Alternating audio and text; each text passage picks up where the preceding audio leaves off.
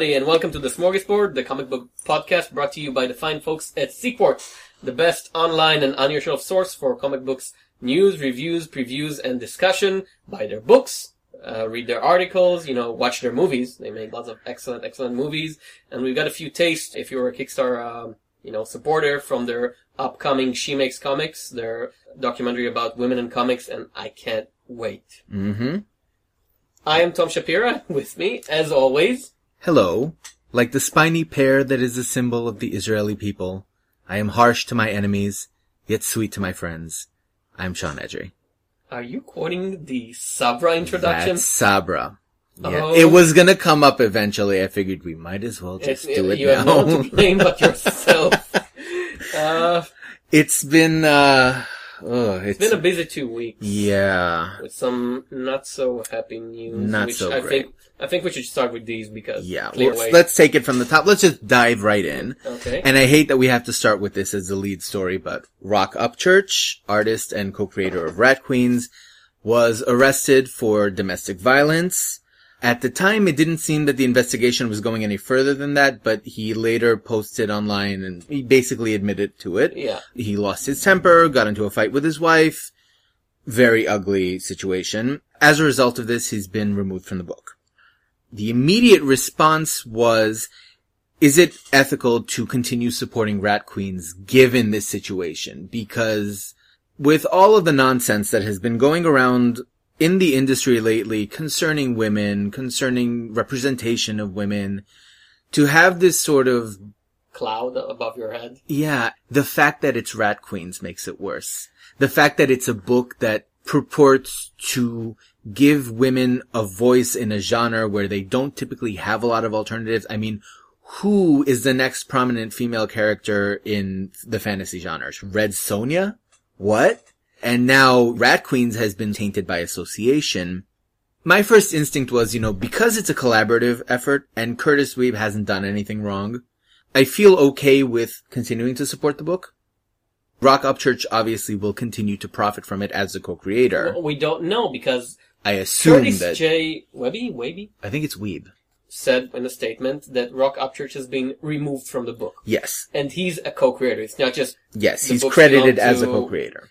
So, removed from the book, we don't know yet what it means. Is he just gonna sit on the side and not draw it? Is Kurtis J gonna tell him, you gotta give me your half of the rights for some share of money because I can't do this book as long as you're profiting from it? I assume that if he made the statement that Upchurch was removed from the book, that there must have been some kind of official transfer at that point, otherwise he wouldn't have said well, anything. Well, it was so fast, that it's like twenty-four okay. hours after the first news breaking, I think. That's when he commented? Yeah, I think. Like, okay. So um, that's too fast to actually something officially to happen, because Rat Queens, you know, it's still an Image title, which is technically indie, but it's a big thing. Yes. And there was a talk already about an animated adaptation. With yes. rights buying, so it's not like... Okay, yeah, I can drop this book. Apparently, it's worth a lot of money.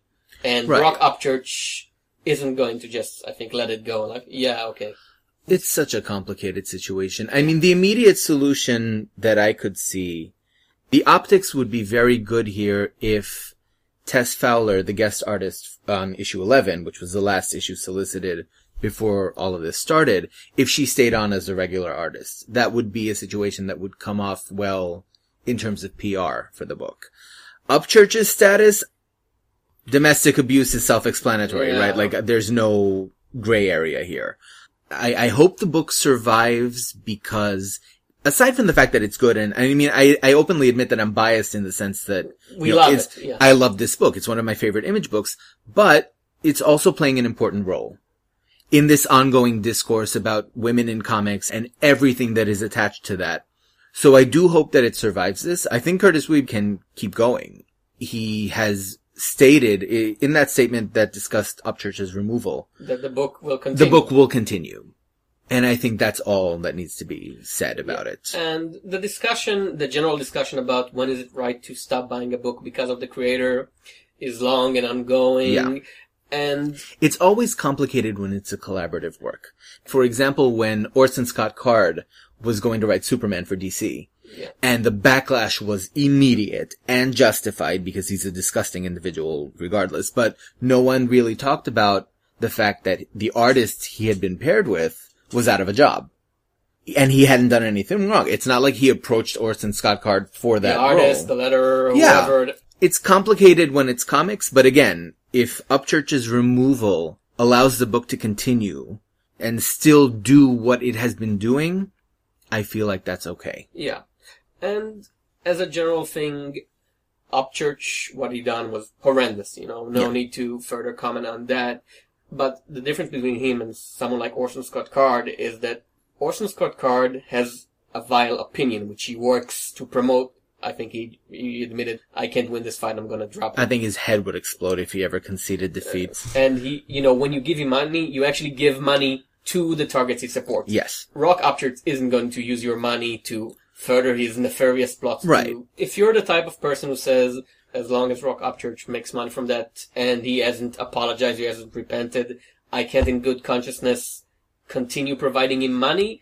I understand. I, I understand I don't that agree. point. I, I understand. Exactly. Like, you took the yeah. words right out of my mouth. I, and I think that's the, the yeah, end of it. Sad news. Slightly more optimistic news. Okay. Well, this depends, depends on how on you feel about it.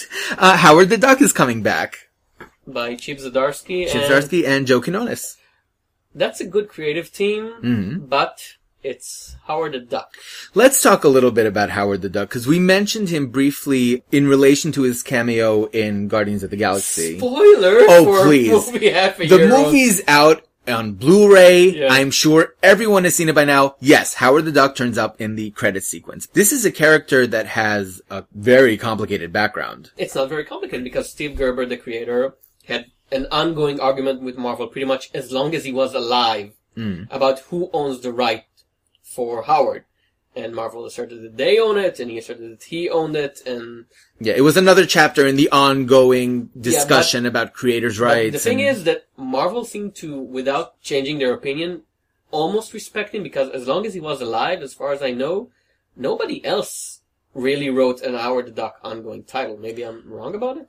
I think and not that I can recall, but on the other hand, he's he not He wrote the exactly... original volume one, and then he wrote the magazine, you know, Howard the Duck magazine, and yeah. there was the Max miniseries in the early two thousands. Was that him? Who yeah, that was Max? him. That was him, okay. A, a year, I think, after he died, there was a miniseries by Ty Templeton. Yes. But that was, was after he was dead. We can say now, you know, Howard isn't very popular, but at the time when he just came out, oh, he was huge. He was. He was huge. It did have a lot to do with the fact that he was this animated duck that was projected into the Marvel Universe. And that Gerber basically did an alternative comics within the Marvel Universe. Yeah, it was like Who Framed Roger Rabbit. Very similar yeah, lines. And there were... Have you read it, the original one? I did read a few issues of it. And, I mean, the humor doesn't translate very well, well over to, twenty years. Yeah, but... because it's a topical satire of the yeah. seventies. But a lot of stuff was just odd absurdicism, and a lot of it was quite honest, I would say. There yeah. was issue sixteen, I think, in which there wasn't any comics. It was just uh, Steve Gerber writing mm. a long prose piece about his failing to actually meet the deadline with a string of absurdist illustrations on the background and him going about, you know, oh, I can't do it. Well, I have to. That sounds like Gerber. And that's a thing that was published in a mainstream Marvel title in the nineteen seventies. Yeah. I haven't read a lot of Marvel in the seventies, but looking at the catalog information... It was a lot more diverse than what we have now. It wasn't yeah. just superheroes, you know. Yeah, they had their... they were able to laugh at themselves a little and, bit. You know, that's when they had like uh, not horror... brand X, yeah, and... horror comics and Conan the Barbarian comics. Yeah. Today, the advanced and progressive twenty-first century, it's superheroes, superheroes, and I'm actually surprised that Disney is okay with Howard the Duck. Well, given they that own him now; they don't care. Yeah, but given that the tendency is sort of to look at Howard as a pointed parody of, of someone like Donald Duck. It does seem sort of strange. The direction that they've been talking about, Chip Zdarsky went on... Now, he is known for Sex, sex criminals. criminals. Yeah. He's the artist, though, on Sex Criminals. Well, and here I, he's a writer. I think Sex Criminals is a I, funny book. Yeah, so I, get, I, I get the sense from Sex Criminals, from, you know, the back mirror and such, that throwing ideas around. Okay. And it's not just Matt Fraction doing it and okay. sending the scripts to Zdarsky. And Zdarsky is a funny guy just yes. by following his Twitter account and stuff like that. The high concept here was Howard as... a private investigator in the Marvel Universe. The last time anyone tried that, we got Alias, which was really good. So, sure. Well, why not? We had the Mad Rocks miniseries. Like which was also fantastic. Yeah. There does seem to be sort of a call for that kind of... Yeah, but do we really need to do it with Howard the Duck? you know, Steve Gerber is dead. He's not going to complain. But right.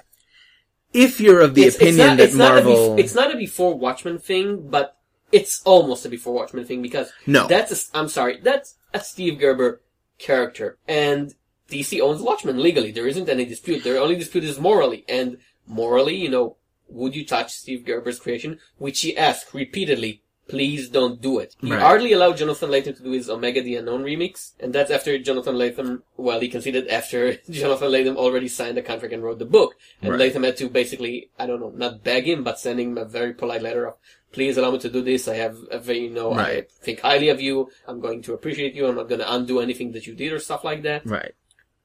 It, it becomes a question of what Zdarsky's intention is here. If it's just to turn Howard into another key character in Axis, then I think we can pass. Based on what he's been saying about the direction that he wants to take it, it doesn't seem like he wants to deliberately subvert Gerber's interpretation of the character or really, like, do something with it that would disrespect him.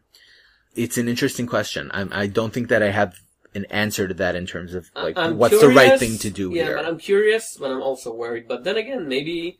I mean, if it doesn't work, it flops and nobody reads it. It goes, sits in the bin with Marvel. That's fine.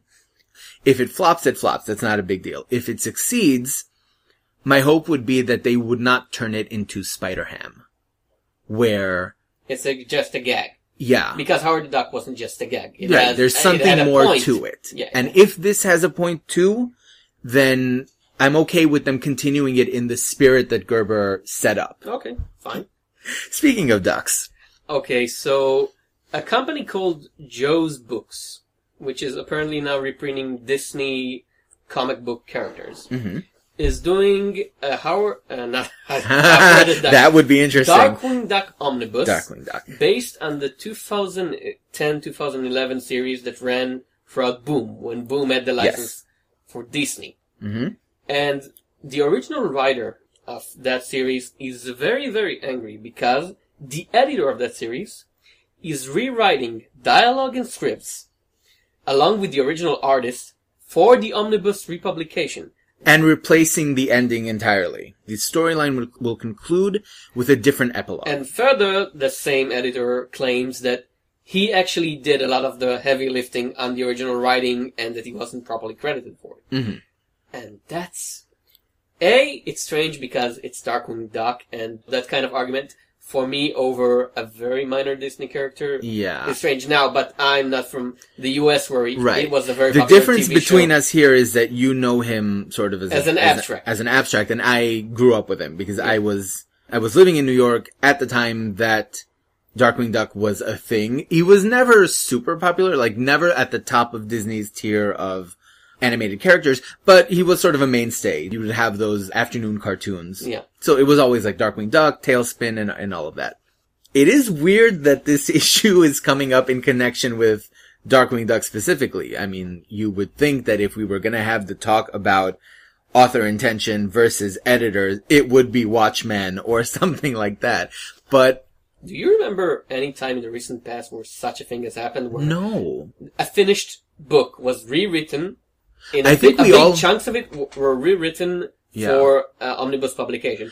I think we all had that fear when Miracle Man was coming out through Marvel. Like there was that moment right before it started that people were like, "There's no way that Marvel would print Alan Moore's run as it actually came out," but they did. They did. So I feel like this Scott is Scott Snyder. I think said in an interview with iFanboy, I believe, that mm-hmm. he actually changes several lines in his Batman stories. Yes. As readers, we're getting screwed over here because if you are buying this book in singles or in trades, there's different content. Well, but and Snyder like, got lambasted for yeah, that but because it, a it's the writer changing his own work. It's not so. It's different because here there's also the added argument of who was the original intention. Snyder knows his own intention, and B as you're still screwing over the yeah, reader. Well, though. And B, I understood it's not huge changes. You know, it's a line here, a line there. It's not. Okay, at the end of this story, the Joker wins and Batman dies. Mm, it's about time they wrote that story, but... They did. It's co- it was called Batman R I P It, it was undone. How long did it last? Yeah, two seconds? Six, six miniseries. Six miniseries. Okay. And the other big thing is, of course, editor versus writer. Right. And that's another thing we haven't had in a long time. When D C just launched the New fifty-two, there was this Static series written by Frazer Irving. Yes. And Irving left after five issues, mm-hmm. and he basically said, everything that I wrote was changed completely, and mm-hmm. the editor did yeah. whatever he wanted with the book. And he said that he had to say it. Usually it's the kind of thing that you don't talk about out loud. Although, because he, he the book wasn't was the only so one at ba- the time. Yeah, but he was the first one out of the gate. Yes. He said it was so bad that it was ruining his reputation, and he had to say, it's not me. I didn't wrote that Static book. Don't hurt me. I distinctly remember somebody having a huge blow-up with editors about content specifically, and that that was the reason they left D C, and it was after Frazer Irving. Somebody Rob else. Liefeld? Oh, God. Rob Liefeld had a kerfuffle. Oh, God. Was it Rob Liefeld? A, lot, a, lot, a lot of creators had arguments with D C over a lot of things, but... Because I remember that after Static, there was this very, very big discussion Gail about... Simone? It might have been Gail Simone. No, that, Gail that Simone, the editors... Gail Simone was fired and then... No, that's something else. I mean, this was a situation in which the editors were actively interfering with content and uh, changing the Batwoman. it. The Batwoman title, because the original creative team wanted her to get married. And Not they, that one. Well, I mean, all of these things happened in, see, in close proximity, so clearly D C had a problem. It was the bad year for D C. Yeah, that was not the time for them to be uh, uh, uh looking for new writers. But who? Oh, God, I think it might have actually been Rob Liefeld. Ew, I feel dirty for having. Now I feel like, why did I bring that up? It, it's a strange. It's a strange thing. Yeah. To, to Darkwing Duck of all things getting Starboard. That's yeah, and if that's not an action, if that's not a verb, it is now Star Wars. Yeah, retroactively, retroactively to have been Lucas changing the pace. Yeah, Ooh. Wait, it was Stalin before it was Lucas. that, that's the more standard we're talking about, and that's the connection. But that uh, why uh, it's so? I feel like weird. It's a fringe issue because it's Darkwing Duck and because it's Boom, who are they, they put out good material, but they're not at the forefront of the mainstream and discussion. The Duck books apparently wasn't their high time. Nobody actually... Yeah. N- not nobody, but people didn't seem to really remember their Duck books with fondness as opposed right. to their, you know, Muppet series with Roger yeah, Langridge. Roger Langridge, for example, people still talk about it today. Yeah, but nobody's out for reprints of their DuckTales uh, material. Yeah. So it's a strange issue. I would just say this is sort of goes into the larger discussion of trades versus individual issues. And everything that goes along with that, right? Do you wait for the trade and accept whatever content is in the trade, even if material has been changed? It tends to happen on, on smaller scales all the time, where you, in the collected editions, a line changes or a panel is taken yeah, out. And I don't think you can make a sweeping generalization. I think it should be a case-by-case basis, because another famous example, the last issue of Invisibles. The penultimate issue of Invisibles with the Brian Wood art. Yes. Not Brian. No, Brian Wood. well, Brian Wood. Uh, uh Brian Hitch. Hitch? No, no what no, am no. I saying? Brian Hitch. No. Um, who the was it? The guy can draw. Ashley Wood. Ashley Wood. Sorry, oh God. Sorry. Yeah, that that not, not the guy who can draw. The guy who can only draw sludge most of the yeah. time. And it was apparently so incomprehensible that in the trade it was completely redrawn three pages. And I've never read the original. But everybody agrees it's an improvement because nobody could understand yeah. what Wood wanted. So I mean, that's... there are cases in which I suppose it's justified. Here, there seems to be some sort of conflict that has nothing to do with the actual content, from what I understood, because the editor is saying that these changes are related to his intention as, as sort of the unofficial co-writer. The author is saying something completely different. It's it's just a very weird... Nobody agrees. Yeah, there isn't any there's no point consensus. Of contention. I mean, I suppose the editor has the final say simply because he's in he's, charge. He's the new writer now. Yeah, well... So that means that if you actually bought those issues, keep them because they're going to be worth a lot of money soon. And how often do you actually say that about comics? How often do you actually say wow. that about Darkwing Duck comics? Yeah, I mean, that's not a sentence I would have ever expected to say. Darkwing Duck comics Darkwing will someday Duck be worth a lot one, of money. Now, five hundred thousand dollars wow. on eBay. Wow. Not going to happen. I don't know. I mean, are they still... The question is whether they're still selling the individual issues. Why? On Comixology or whatever. Because if they're still available... Oh. That's weird, right? Like, if it's still Somebody for sale... Somebody should do a point-by-point comparison. Not us, because Not me. we don't care. Ain't nobody got time for that. No. No. Okay, so let's move on to a little bit of T V news. Okay. Some interesting developments. Some facepalm-worthy developments. From Hell is coming to T V. It can go right back to Hell afterwards, because... I always say that, you know, if you're going to adapt Alan Moore projects to television. It has to be H B O. It has to be limited run series. Who's doing the From Hell adaptation, apparently? Damned if I know, but... Maybe it is. That was not the example I was thinking of when I said Alan Moore needs to go to H B O. Because From Hell, really... I love From Hell. I think it's one of his top five works. Sure, but why would you adapt it to T V? It well, doesn't make any... It's why, not why even... Not? It's a very long-form story, and if, if you're going to adapt it, it should be a miniseries. Yes. The problem is, isn't there an already an ongoing Jack the Ripper miniseries right now? Reaper Street or something like that? Every couple of seasons, some new Jack because the Ripper project comes up. There was a T V show called Reaper Street. Yes. So I don't know if it's an ongoing thing. It was, you know, one season B B C thing. I have no idea. But it's recent enough for me to know about it, I, and I don't know T V for Jack. It really wasn't it's that long weird. ago. And the thing about From Hell that made it unique is that Alan Moore did a Reaper story in which there wasn't any mystery. Yes. You knew from the first moment who was Jack the Ripper. The question wasn't who, it was why, and it was what are the effects socially. That was the one time that somebody told the Reaper story that actually cared about the prostitutes as more than just victims. Yes. They were people. They had personality. They had lives. They mattered. They weren't just glamorous girls to be protected by the valiant detective, whatever. They weren't just poor, wretched victims. They were right. people. And, and would you do it, or would you again do the sin that the movie did, cast Johnny Depp as the heroic no. detective? Well, there are a few signs here that would... I would be inclined to be more optimistic based on some of the details that have leaked. So, for example, the person who's been hired to write, write the show is David Arata from Children of Men, which is a great film. And it's a great film for directing. I wouldn't say the writing is its top. It was, no, it was pretty good. It was pretty it's good. On F X, which is, all things considered, one of the better cable networks. It's not C W. That that would be interesting, C W's wouldn't it? C W's from Hell. C W's from Hell. Tom Welling as Jack the Ripper. No! And then if you have, you find out, of course, that, you know, Jack the Ripper is deeply in love with these prostitutes. They can never be together because his father disapproves. No, thank you. And apparently it is going to be a miniseries. So, From Hell, it is all of the things that you mentioned, but it's never been my favorite Moore project. And I feel like if you were going to do Alan Moore on F X, on H B O, on Showtime, damn it, why didn't you just do it with Watchmen first? No, Wouldn't that no, have been we, so we, much better? No, no, not again. As a general rule, you don't need not, to do... Not again, instead of the film. We should have had the H B O film. As a general rule, you don't need to do Alan Moore projects in any medium other than comics, because if there's a comic book writer who's all about, this is a comic book, let me see what I can do with the fact that it is in the comic book medium, it's Alan Moore. Just don't do Neonomicon on T V. Nobody needs to see that. And we should mention Eddie Campbell, because poor Eddie Campbell, everybody's oh, like, man. It's Alan Moore's From Hell. And I've recently read the From Hell Companion that, mm-hmm. you know, Eddie Campbell did.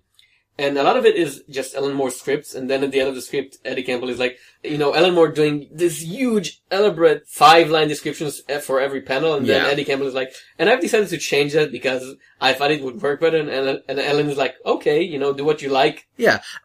It's so different from the we, Alan Moore in we, your imagination, which would kill fun. the artist. Yeah, like, we poke fun at Alan Moore a lot, but credit where it's due, he actually does seem to get along well with his co-creators. With Brian Bolland, for example, never complained about working with Alan Moore. He never said, like, it was some kind of a horrible experience. No. So... Well, it's also, it's Eddie Campbell, and I think everybody loves Eddie Campbell. Yeah, you know. The second nicest man in comics after Kurt Busiek. Yeah, yeah. He, he's just a nice guy.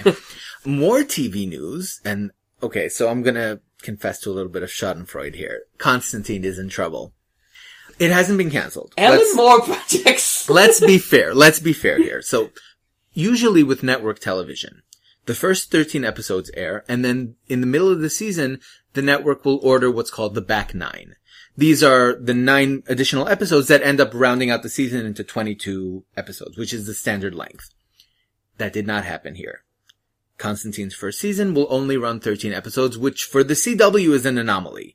It's not an official announcement of cancellation, but let's just say the actor Matt Ryan is already tweeting, like, you know, save Constantine.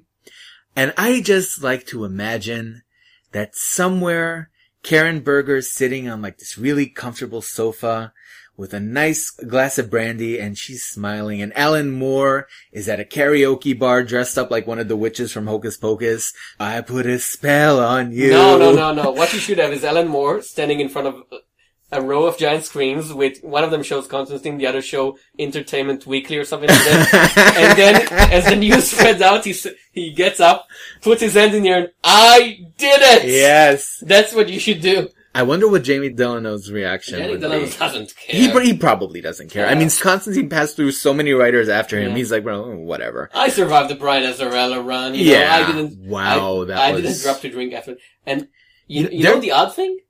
Alan Moore actually endorsed the Brian Azarello run. Because conceptually, it made sense. It was doing something that... When you look at Brian Azarello's run, that whole B D S M Batman thing that was going on over there, when you... think about it in terms of what he was intending to do. It works. Yeah. It's only when you look at the execution, like, wow, not... I, like, I, I get I what you were aiming for, but you I missed... I could have enjoyed the prison art, but the art was just... Yeah. Who was the artist on that? God. It was a very famous artist, I think. Oh, I... I never mind. Never mind. I, I didn't like it. Looking at the run of Hellblazer, so many people have gone through it that... Sometimes it worked, sometimes it didn't. But I mean, Constantine yeah, but was all of them doomed. Were British. This show was doomed. And we talked about it last time. And we yeah. said, you know, Constantine Light was never going to fly. A bad idea has been taken out back and shot. And, and let now it... because you said it, it's going to resurrect. No, no, no, no, no, no. It's going to run for ten seasons. Well, if the network had that kind of faith in it, they would have renewed it. They would have added the nine episodes. And they're not. And, you know, I do not mourn it. Okay. Movie news? Movie news. Yes. The big one. Uh, there's a director for Wonder Woman, apparently. Mm-hmm. Michelle MacLaren has been hired to... She did... She's a T V director, right? Yes. She did Breaking Bad. She's done uh, Game of Thrones. No. Oh. So uh, she ha- she has the credentials. Well, you see, after the Russo brothers' success with, you know, the, you know, a couple of T V directors from, from Arrested Development doing Captain America, they're insane. And then you're yeah. watching the movie. They're geniuses. They, and now they're talking about they might be the directors for... The Avengers three and uh, in, four. Avengers three Part A, Infinity War three A, three B, three and a half. We don't care. What? Well, I do care, but I well, mean... I don't care because it's four years from now and I'm going to forget all yeah. about it. Marvel won't let you forget about it. The Russos now, based on their performance in The Winter Soldier, I could accept them replacing Joss Whedon. That would okay. be okay, okay with me. But anyway, so Michelle MacLaren has been hired. Now, Warner Brothers made it known very early on that they did want a female director for Wonder Woman. Lexi Alexander... Director of Punisher Warzone. Director of Punisher Warzone, which... I loved it. I'm the only one. Okay, unpopular the... opinion time. I yeah. like the Thomas Jane version. But let's not let's not open that door. Cause... If there was a first cons- uh, participant, would he like the Thomas Jane version? That would be one interesting panel to talk about. But okay. So, Lexi Alexander. She... expressed that she would not have been interested in this project even if she had been approached. I want to quote her directly here because she made a very, very good point. She said... Young viewers may wish to close their ears. Oh, there's one swear word. If young viewers have a problem with that, I mean, come on. So, this is what she said, word for word. Imagine the weight on my shoulders. How many male superhero movies fail? So now we finally get Wonder Woman with a female director. Imagine if it fails. And you have no control over marketing, over budget. So without any control, you carry the fucking weight of gender equality for both characters and women directors. No way. This was her justification for not going anywhere near the project. And I have to say, she has a point. She has a very good point because... She has a great point. We are currently living in a point in time where... representation of women in popular fiction, you know, it goes back to the whole thing with Rat Queens, right? It's a hot button topic rather than something we take for granted. And the most common argument for those misogynist bastards who are ruining it for the rest of us is, look at Catwoman, look at Elektra, ergo women can't do superhero films. And it's unfair not just because, like Alexander points out, you know, nobody assumed that male superheroes were done after Green Lantern. We might have all been better off, but nobody, you know, nobody made that argument. But there is something else that she said Forget that got me males. thinking. Nobody even assumed that Ryan Reynolds' career as a superhero actor was done after Green Lantern. People wow. still want him for Deadpool. After right. Blade Trinity, after X-Men Origins Wolverine, I think because, after Green Lantern, people still want yeah. Ryan Reynolds as well, a comic Well, we character. talked about this, yeah. pro- okay. probably because he wasn't the worst thing about any yeah, of those okay. films. But anyway, this comment did make me think about something else, though, which was... one of the constant points of criticism for the Marvel Cinematic Universe in its early phases was precisely the fact that all of their films were being led by straight white male characters. that that was sort of the monotony of, of casting. Well, they still are, but now we know going in that Phase Three has yeah, uh, the Black Panther and movie, Captain Marvel. You'll have a women, and for your nineteenth movie, you'll have a black guy. And, and I had always been critical of that, but now, following Alexander's comment, I'm thinking it might have actually worked out for the best this way, because what happens now is, let's assume that for whatever reason, Captain Marvel flops. It could happen. Marvel have been riding a streak of successful films so far, but they have now reached a point where I feel like the Marvel Cinematic Universe is inoculated against the notion of one-shot failure. Captain Marvel could flop, and no one would necessarily come to the conclusion that, you know, that's the end and it's terrible and whatever, because you have this whole continuum to build up on. And I don't know if they planned it that way. That, like, you start with a basis that is so successful that they can endure. And again, like, I'm the Pixar I'm, point. Yeah, it's like the worst case scenario here. I'm not suggesting that Captain Marvel is destined I, to I fail th- by any think, stretch of I the don't imagination. Think so be- a because we don't know anything about it beyond the fact that there will be a Captain Marvel movie. We don't know director, actress. That is Carol Danvers. Yeah, yeah, we don't know anything. If anything, I would say that the future flop could be Ant-Man, because this Probably. one had a troubled, troubled production. Yes. And it's and not only that, it's a troubled production that everybody knows about, which means and, that going and, into this film... And, and it's the one thing that can fail that Marvel wouldn't care, because it's the small fry. It's the intentional right. side story comedy version. That depends on what their plans are. I could see them planning ahead to the extent that one of the questions that keeps being raised is, why is Avengers Infinity War split into two? The argument has been made that maybe what they're doing is they're taking all of these new characters... Captain Marvel, Ant-Man, uh, the, the twins Panther. that are coming in, Age of Ultron, and have them be Team A with Captain America and Thor and, you know, the established characters as Team B. It could happen. We had West Coast Avengers for like one hundred issues. So we're going to have the West Coast Avengers movie be- before we have the Justice League movie. To get back to the point. So I feel like maybe by waiting this long, Marvel have created sort of an environment where Carol Danvers going bust would not necessarily be the end of all things. However, D C doesn't have that buffer. If Gal Gadot turns out to be the worst thing in Batman v Superman, and then she gets a solo movie by a female director and it tanks, I don't credit studio executives having enough intelligence to figure out actual reasons as opposed to women. That's what you get. So, Behatzlacha Gal Gadot. Good luck, Michelle MacLaren. No pressure, but you're carrying the fate of the entirety of female representation and superheroes but on they, your shoulders. But they don't. They do. Because that will be... They don't, because if they fail, we have Captain Marvel. Yes, that. But we will have to endure the same talking point of, uh, women, da-da-da-da, if Wonder Woman fails. Especially because it's a female you're gonna, director. You're gonna have to endure these anyhow, because no. even if Wonder Woman succeeds... If it succeeds, then the critics would not have that point of saying, if you want proof that female superheroes don't sell, look at Catwoman, look at Elektra, look at Wonder Woman. There you have, like, the continuity. Well, you know, Lucy was a big success this year. Terrible movie, True. but a big success. And but nobody, Lucy's not really part that, of the argument. Well, it's... It's basically a superhero movie. But it's not. And nobody made, and nobody changed their minds about that notion. You know, none of the misogynistic people of, you know, we can't have super women in movies change their minds because yeah. of the success of I, Lucy. I just don't want it to be used as justification. Because... No, but nobody does, but you don't need to add extra weight for the director, for the actress, for the production company. First female superhero with a female director. It's pretty big. And the fact that it's Wonder Woman... I wish them the best. I'm not going to go see it because Zack Snyder's...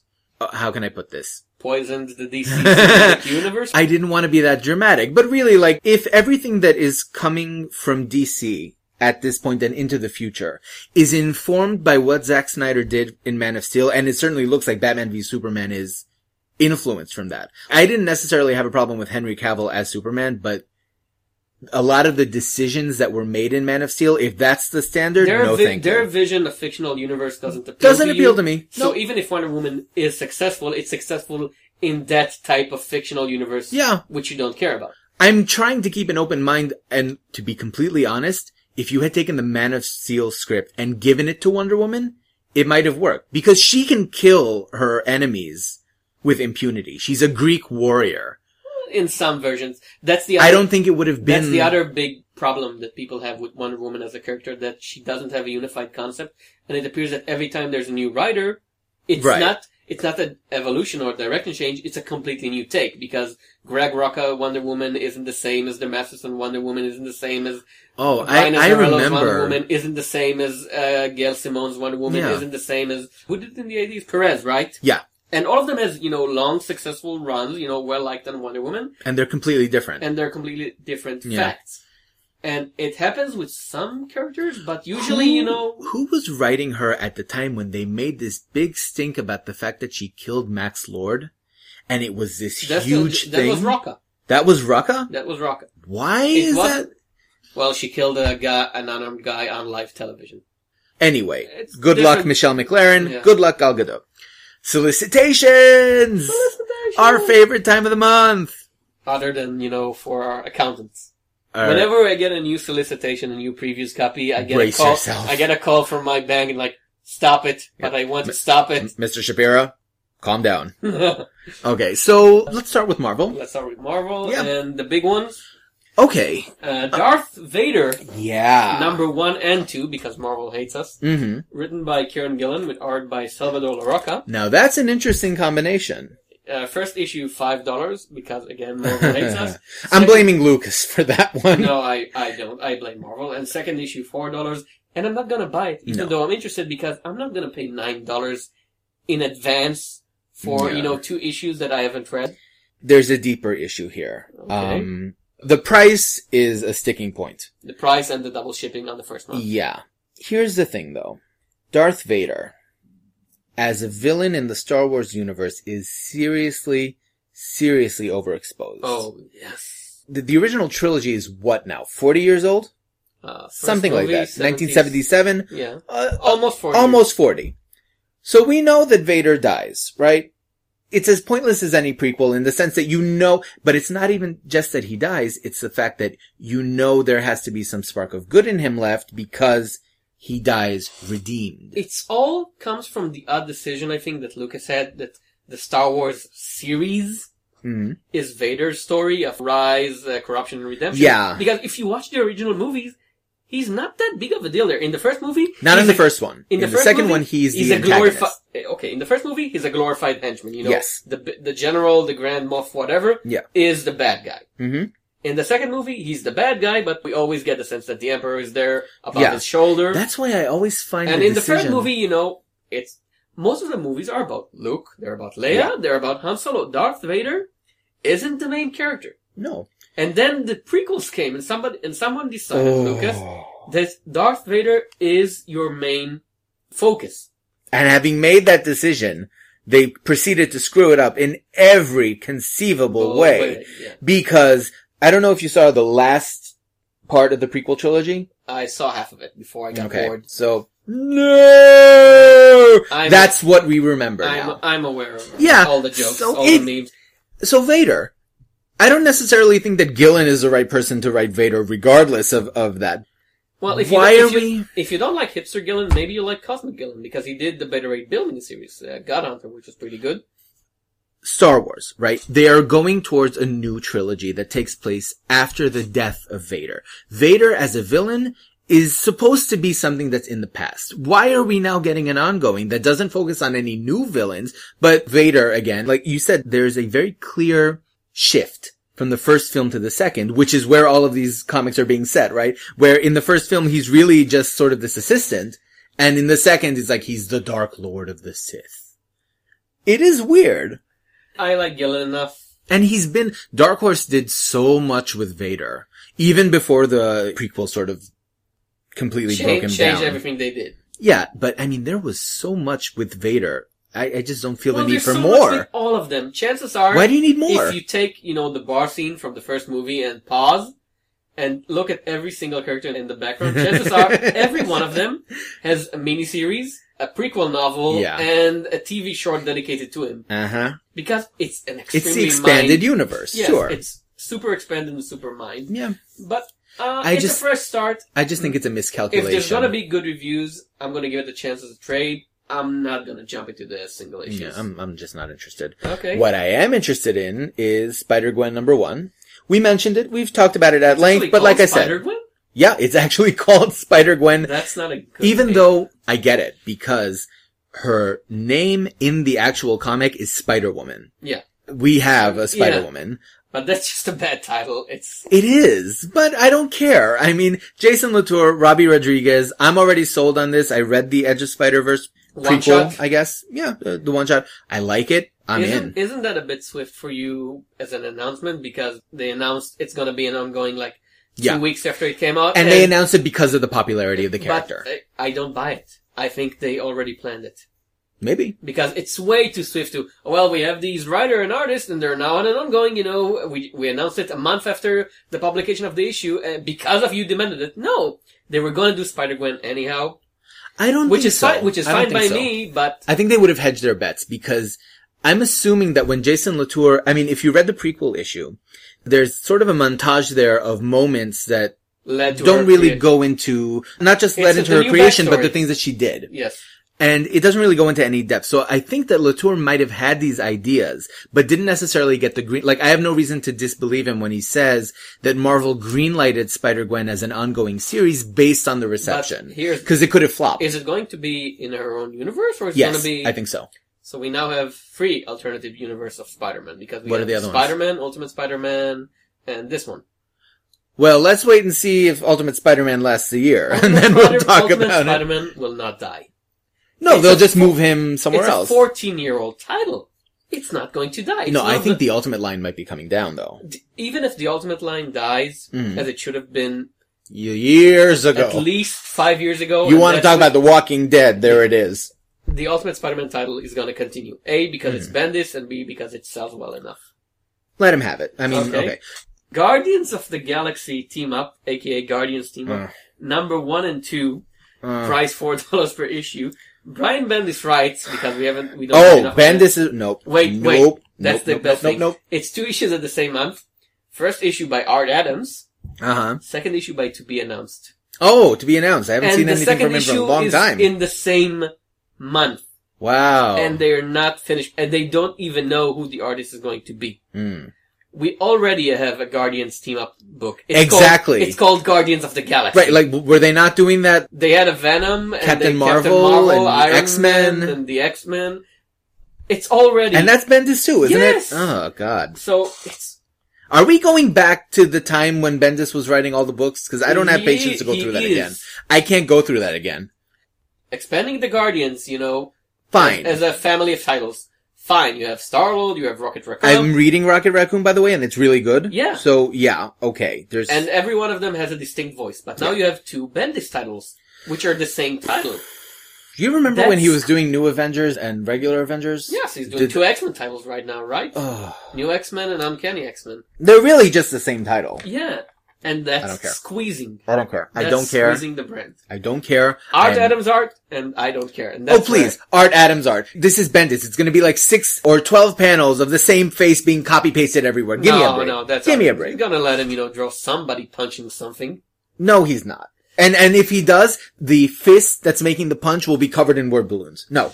No, okay, no, no, no. Your shot. Miracle Man number fifteen. Okay. The only reason I'm bringing this up is because people, this is the issue in which Kid Miracle Man attacks London. If you want to know why Miracle Man is as revered as it is, this was one of the high points. All this of was, them are high points. They're all high points.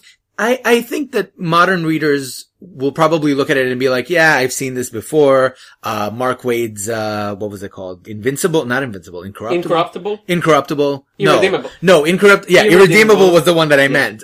So, like, you've seen superheroes rampaging through cities already, but this was the original. So, it's worth looking at. Okay, that's a strange one. Thor Annual Number One, oh, yeah. written by okay. Jason Aaron, mm-hmm. Noelle Stevenson. She's the author of Lumberjanes. Yes. Okay, good. And I like her. C M Punk. Who is this person? A, a wrestler. A wrestler. A wrestler. Okay, give me a second he's a here. He's apparently a geek and a comic fan. Is that his shtick that he's a geek? No, he's a no, geek no. wrestler. No. no, his shtick that he's hardcore. How do you say it? Uh, the guys don't eat meat, don't drink uh, alcohol. Vegan? No, no, before vegans. Mormon? Who? Straight edge. I think I straight. think his gimmick is a straight edge uh-huh. guy. Whose name is C M Punk. Yes. a wrestler, Jason Wait, Aaron, re- like you mean wrestler? You mean wrestler, wrestler, not M M A wrestler. Like no, wrestler. wrestler, wrestler. Oh, okay, boy. so okay, so Jason Aaron, the writer of Lumberjanes and a wrestler, walking through the Marvel offices. That sounds That's like a start of the film. But hey, that is here's a strange soup. The art, the artist. The yes. first one is Marguerite Savage. Nice. Okay, yeah. Rob Gilroy. Choose oh. Rob Gilroy is going to draw a story here. Hello. That's his first story outside of Chew, I think. Good for him. Well, anything's good for him because he's an amazing artist. Yeah. That's oh, okay. a, like, serious baggage of talent right I, there. I do. I mean, I read this, this description and, and there was something that bugged me, which was basically that this is an annual set in Jason Aaron's Thor. Okay. That is featuring original Thor. Well, one of them. There's going to be a few stories. So. It's every time they do something like this, it furthers the notion that she's just a gimmick, and that annoys yeah, me. True. That, but- I mean, she is. I wanted to believe that she's not a gimmick because I respect what they're trying to do, and Thor itself is only on issue two so far, but so far so good. Aaron is not screwing up on that title, and I really want to believe that there's something of worth here, but if in an annual, we're still telling stories about Odin's son, as opposed to this new Thor, it's just undermining the whole point. But on the other hand, it's Noel Stevenson, and she knows and cares about these Is issues. She doing the female Thor? I, who's doing... I, I don't know who's doing right, each story, okay. But I think that she, if they told her, you know, it's going to be about all male Odin, she would have said no. I think she's the kind of person who would say no. Yeah, right. And it's Rob Gilroy, so it's going to look gorgeous. Daredevil thirteen... I'm bringing it up, Mark Waid and Chris Samney, just as a point of interest. This is the beginning of the end of their run. Okay. It's been a successful run. I haven't, I'll admit that I haven't read it. I had my Bendis and Brubaker runs back to back, and then I sort of got there, out there of was Daredevil. The Job, not, not Job. Andy Diggle. Andy Diggle, right. And that sort of... A lot of people didn't really yeah. like the Andy Diggle run, which started promising no. and then went on a... No, I mean, I remember the exact moment where I said, screw this, which was Bendis and Brubaker's runs back-to-back were so self-contained. And then I think the first issue with Andy Diggle had Norman Osborn turn up. And I'm, nope, time to go. This was during Siege where you couldn't get away from him. It's like, no thank you, no no Norman Osborn. Well, poor Andy Diggle, he didn't have any choice. Yeah, my guess is that they're going to relaunch the title so that it looks more like the Netflix series which is going to be coming in. But uh, kudos to Mark Waid. He has been getting a lot of positive uh, reactions for this run. And I might even go back and read it in trades. I don't know. I'm, I'm on the fence about that. But... Okay. A related story. Yes. That I am relating through gritted teeth. Is that Elektra is canceled? We can't have nice things, Tom. We just can't. You we can't. cannot have nice you things. You can't have all the things you like. This is the second cancellation notice for a female-led book. After but, She-Hulk. B- after She-Hulk. But fair is fair. We're losing She-Hulk and Elektra, and we're gaining Spider-Gwen and Silk. I don't want to make it a numbers game. I don't know what the quality of Silk or Spider... Well, Spider-Gwen, I have expectations because of the standalone.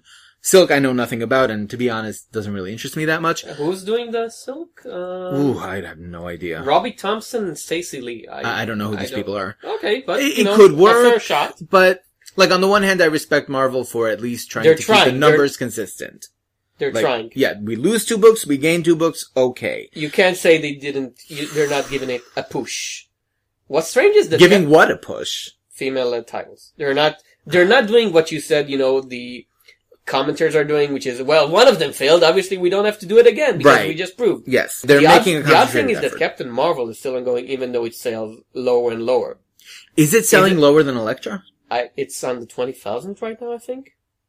Okay, I think Elektra is doing less, which is but it's, wrong But it's, on but so it's going levels. down, yeah. as most comic books do. Miz Marvel, Marvel is more yeah. successful than Captain Marvel. Well, Miz Marvel dig- has more going for it. Both digitally and both as an ongoing. And Marvel, I think, there was this discussion on the Wait What podcast, where mm-hmm. they basically said, what I think is right, Marvel are now committed to Captain Marvel yes. as a title because they have the movie. Mm-hmm. So they cannot cancel it. It's not just ju- the movie, it's the fact that if you're not a Marvel fan and you're listening to sort of what people say about Marvel in general, Carol Danvers is currently the highest profile female superhero yes. who, let's say, her rights are not scattered around with Fox or Sony or whatever. Like, yeah. there's none of that. She is the highest profile superhero. I can understand their desire to keep her active and to keep her book running for as long as possible, even if the sales aren't great. And like I said, I'm not crazy about what Kelly Sue DeConnick is doing with that book. I personally find Miz Marvel more appealing. But taking that in conjunction with Elektra failing and in conjunction with She-Hulk failing, what I'm wondering, though, is whether these low sales are the result of the shadow of past failed runs. Because when you look at the history of Elektra as an ongoing series, there was the Frank Miller Assassin miniseries, which yes. did okay, but then there was Rob Brody and I think... Peter Milligan? It might have been Peter there, Milligan there afterwards. Peter Milligan. Rob Brody started it, and then Peter I Milligan came in. I think Bendis did a few things. Oh, maybe no, a miniseries. That, this was back when that Bendis was doing that everything. That was when people really With loved the Greg Horne covers, and that flopped. Yeah. So maybe that's part of it. Well, it's the same problem that Marvel had with let's keep relaunching failed properties again and again. You know, Moon Knight. Right. We're on like the eighth Moon Knight series right now, and mm-hmm. the Warren Ellis run worked, but it worked because it was Warren Ellis, not because it was Moon Knight. Yeah. And even then, I don't think that it was a huge sales hit. It should have been. It was great. Mm. I'm gonna, I'm gonna finish my Marvel thing with something nice for you. Oh. I'm gonna urge you and all our listeners to search Secret Avengers thirteen by Alex Scott just for the cover, which uh, is yes. the best cover of two thousand fifteen. Yep. And I don't care, it's just the second month of two thousand fifteen. It's the it best. It speaks for itself. And Secret Avengers is great. Mm-hmm. It's one of the best ongoing Marvel titles. To be honest, the only reason I'm not reading it is because I have a sneaking suspicion that it's not self-contained. And that's where I'm at right uh, now. I've read the first arc and it pretty much stood on its own. No original sin, no access? No, no, no. Hmm, I might give it a chance then. Because he... The, the, it's zero with superheroes. We're going to talk about Alice Code again in, in, with in very shortly. MODOK! Yay! Yeah. How can you go wrong with MODOK? You can't. And you can't. You can't. You can't. Okay. So, that's Marvel That's for Marvel. Me. D C. The first one is a long-awaited launch from Vertigo, mm-hmm. Suiciders number one by Lee Bermejo. Okay. It's a basic post-apocalyptic blood sport type of plot. Yeah. With, but it's Lee Bermejo writing and drawing, so nobody actually is there for the plot. They're there to see Lee Bermejo drawing devastation. I'm not the biggest Bermejo fan, but I can definitely see the appeal of him. What's the price for the first issue? Four bucks. No, thank you. Vertigo too steep for you? No, not Vertigo. It's more that the solicitation text makes it seem generic. Lee Bermejo, he, he's good at what he does, but like you said, not the best writer in the universe. Well, I haven't read anything that he, wrote, that he wrote. He's only an artist as far as I know. I know that he's written something. I, okay. I, well, I, I don't have a great opinion of him. So for four dollars, no thank you. Okay. Anything uh, else from D C? The Odd Duck. Mm-hmm. Batman Noir, The Dark Knight Returns Deluxe Edition hardcover. Yeah. Okay, now we all know The Dark Knight Returns, one of the greatest Batman stories, one of the most important and well-regarded stories in the medium of comics in the last forty years or mm-hmm. so. And they're reprinting it in a deluxe, you know, large edition. Fine. So far, so good. In black and white. Why? Why? Why? Why? It's not and Sin City, people. It may have been written by the same person, but it's not Sin City. And they did it for the Long Halloween. Which fits with the art of Long Halloween. Sure. And, be, and the it, tone, and too. the noir tone of Long Halloween. Yeah. Batman, The Dark Knight Returns. Is it noir? It's not noir! It's not, A, it's not noir. It's not noir at all. And how would it look without the coloring? Because a lot of scenes there are all shadow and outline. Yeah. The famous Superman scene where you just see him as a shadow and mm-hmm. you have the yellow symbol on his belt. Yep. That's Superman. How's it gonna look in black and white? I don't even know. Preposterous. I mean, is it entirely black and white, or can they put in like Maybe the color I, for the specific? Just the idea seems it's very weird, super ridiculous. Just reprint The Dark Knight Returns. Like, guess, why yeah. make a big deal out of it? This is one of those books that D C's going to be printing in. Movie. Yeah, exactly. They're going to be printing it in perpetuity, and they should, because that and Year One yeah. are the definitive Batman stories, whether you like it or not. That's just how it is. And that is all I've got for D C. Okay, wait, one more thing. Just oh. a short announcement. Mm-hmm. They're gonna do The Absolute, Why the Last Man. Oh! Okay. Yeah. First Speaking volume, of Evergreen. First volume just coming up. And yep. D C is continually expanding their Absolute line, and I don't see the appeal of Why the Last Man as an Absolute, because Pia Guerrera, fine artist, mm-hmm. but it's not like somebody you need to see all the small details. It's not a right. Frank Whiteley, Jeff Darrow... Super I think they expressive. just want, I think they just want to have a library of Absolute Vertigo books, which is sort of the encapsulation of their best works. Yeah, but Absolute and, isn't buy off the shelf product. It's for fans, you know, yeah. It's one hundred twenty-five dollars per volume, and there's going to be at least three of them. Yeah. Right? Because it's like twenty issues a volume and why the last sixty man? issues. Yeah. So that sounds right. So that's a huge investment. That's not for a small-time fan. That's for the addicts. Right. For us. Either the addicts or for people who can't get their hands on all ten volumes of the trade paperbacks, which these days is... No, but you know. They're reprinting the volumes now in a large collection, like, and you can have the whole series now for like sixty dollars. It's for people who are absolute fanboys. Yeah. They have absolute Yeah, books absolute and... fanboys have absolutes. Yeah, yeah, sure. Whatever. Image? Image! Okay. Uh, you start because I am Tom. the run of D C. Tom, this must have been a happy uh, announcement for you. Grant Morrison's coming to Image. Yay! Uh, Nameless Number One, art by Chris Burnham and Nathan Fairburn. Oh, the great, great Chris Burnham. Art of Officer Down, you uh-huh. know, Batman uh, Incorporated stories, sure. Delight. It's a horror I... series, right? Damned if I know. The text did not make it clear in any way. I keep trying every new Morrison project hoping for an entry points. Multiversity did not give it to me, but I'll try Nameless. I, I'll try I, it. I enjoy Morrison, you know, his phase. I still enjoy Multiversity. I really like his series for Legendary, Annihilator. I haven't read that. It's interesting. It's about a writer whose creations come to haunt him. Again? Well, it's Morrison. Uh, it's, it's not a young writer. You know what you're going to get now. Postal. Postal? Yeah. Yes. Oh, Postal number one. Brian Hill and Matt Hawkins. I have no idea who these people are, but I love the high concept. I love the artist's name. Isaac Goodhart. Isaac Goodhart? Yeah. All right. That's a great name. That's like a Warren Ellis character name. Yeah. Isaac Goodhart, assassin. So this is a book about a murder that's been committed in a town populated entirely by fugitive criminals who have new identities. That's well, a nice high concept. As high concepts go, sure, I'll try the first issue. Why not? Okay, and in the not interested department, Spawn Resurrection mm. number one. Ooh. Uh, that's a three dollar book. This yeah. is after issue two fifty, okay. It's uh, uh-huh. Spawn, you know. Al Simmons is back, not a workout guy. Maybe it's him. I, oh, Brian, wow. Brian Wood is writing, and Brian Wood is having is in a free fall over mm-hmm. the last few years. He had it coming.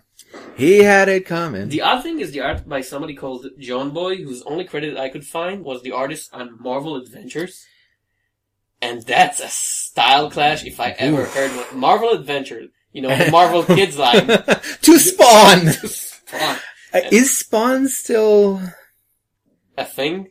We talked about it when I they guess, announced Spawn yeah. two hundred fifty. I thought that would be the last issue. That would be like, you know, thank you for two hundred fifty issues. We're it's done. Not, again, it's not going to die because yeah. somebody's got to eat. Somebody's got to eat. Yeah. Secret Identities number one. Yes. Brian Joynes and Jay Ferber. The solicitation text made this sound very vague and poorly defined, so I can't say for sure if it appeals to me. Image is doing that way too much recently. Stop, Image, you know. Did you see the solicitation text for They're Not Like Us? Yes, we Don't look back. No, but I mean th- this one for oh. February. Don't look back. Okay, oh. if you say so. See, and I could have cared, but I'm not going to order it because I have no idea what's it about. Exactly. So if there isn't a copy on the shelf, you've lost a reader because the reader didn't know what you were selling to him. Yeah. This would be one of those comics where I would wait for reviews before I even yeah. bothered and getting it. Again, Grant Morrison can do it because he's a huge giant name sure. and he has enough offense that you'll have fifteen thousand readers at minimum. Not Jay Ferber. A, he's doing okay with Copperhead. Not the guy who did Noble, Noble Causes and Copperhead. He's doing okay with Copperhead, but he's not a person who I see his name on the book. We said this about They're Not Like Us. It's the exact same scenario. This person does not have enough of a cache to go in sight unseen. It just doesn't happen. Yeah. Who does, though, have that kind of cash? The Surface number one, Alice Cote, and Langan Foss, and Jordi Belair. Yeah. What is it about? Good for her. I don't know. Again. But yeah. I don't, but here is like, here I don't care. Because Alice Cote is doing amazing work with Zero. And Secret Avengers, which is good. And Secret and Avengers. He's Winter clever. Winter Soldier is okay. The art. Bucky Barnes. Uh, yeah, Bucky Soldier. Barnes, Winter yeah. Soldier. The art is a major issue with that stuff. Cote is a clever, complex writer. I'm down for anything he's got. It's when you look at them back to back, neither solicitation really tells you a lot, but the Surface I'll buy sight unseen because Cote has proven himself. One last point of interest I have for Image, and this is just sort of a follow-up to a review that we did, Ego's number five, Stuart Moore and Gus Storms. It's about damn time. Where have you people been? Thank you for coming back. We reviewed the first four issues. I loved this book, and then it was like radio silence for six months. So I'm glad that they're back. Five, yeah. I'm glad that they're back, and I am here for it. So yes. Good. That's the previews. Nothing interesting from Dark Horse for me. Oh, there, really? There were a few things. Okay, so go for Dark Horse. Oh, you surprised me here that you didn't find anything on Dark Horse, because Bandette Volume two is coming out. I don't think I should mention it. It's automatic now. I, it's Volume two. Well, we haven't talked about Bandette, but I do want to say... I, I think, mean, you know what? When Volume two comes out, I think we'll talk we'll about it. We'll review it? Because okay, so just to say, Paul Tobin, Colleen Coover, Bandette, Volume two hardcover. There's that. Yeah, Bandette is tied for me with Tommy Curbo for funnest comic. Yep. On the shelf. Just pure joy. Fun. Joy. Fun. What else have we got? Well, there are a few other things from Dark Horse that I want to draw attention to, okay. But not anything that really gets me excited, but two miniseries. Rat God number one, Richard Corbin and Beth Corbin Reed. See, I don't... Richard Corbin, one of those huge, famous, veteran names that mm-hmm. everybody appreciates, and I've read a few Richard Corbin stories, and I don't like his style at all. He's okay. The thing that got me interested about this specifically is that he's mixing Lovecraft with Native American legends, which on a purely academic perspective is not a combination I think has been done before. Yeah, but do we really want another Lovecraft um, thing? Because well, talking I think, about overexposed yeah. Lovecraft, Lovecraftian horror is mm-hmm. Well, that's a, that, that is exactly... to beyond the grave, yes, into yes. the... Plains of El Kabath. It's been done. Stop it. I mean, that is exactly the thing, isn't it? You know what's not that it's eternal lie? Lovecraft imitations. That's exactly the thing. I think we're at the point now where what is appealing about Lovecraftian horror is where it intersects with other things. So, for example, like, I'm not interested in seeing another version of Lovecraft, but another version of Lovecraft filtered through Native American mythology? Maybe. You know, I- I'm not committing to it. The other one was... Eight, and I'm pronouncing oh, that right, weirdly right. because uh, there's an eight. It's That's E I number eight H T, which I thought at first it was a sequel to that film Seven, but it's but it's not. Interesting high concept. No idea how it'll turn out. But that's a great artist, Raphael Albuquerque. Yes. You know, right there. You know, okay, mm-hmm. that's right. I forgot about it, so I'm done with that. And just two more points of interest, uh, one from Boom, one from Valiant. Okay. Valiant is, is having this sort of second wave of, of renewed titles. Nothing, only really one title appealed to me, which is Imperium number one. This is Joshua Dissart and Doug Braithwaite. It's effectively a sequel to Harbinger, told from the perspective of the antagonist. Harbinger was, in my opinion, the best of the resurrected line, so if Imperium maintains that standard, I'm there. And one interesting thing from Boom, which I did not expect to see, is Gunner Craig Court, Volume one. Right. Tom Siddell. I knew somebody was printing it. I didn't know it was Boom. It's Boom. It's which of, fits. It's a very good webcomic. Yes. I followed it for a few years and then sort of lost interest, but it recently passed fourteen hundred pages, so Jeez. If you're going to read... It's all online. Pretty impressive. I think the reason I lost interest in it was precisely because it kept like going on and on and on and didn't seem to be going anywhere. But it's basically a female version of Harry Potter by way of Neil Gaiman. Don't tell it to him. He's not gonna like it. I Ooh. don't think Tom Siddell likes Harry Potter.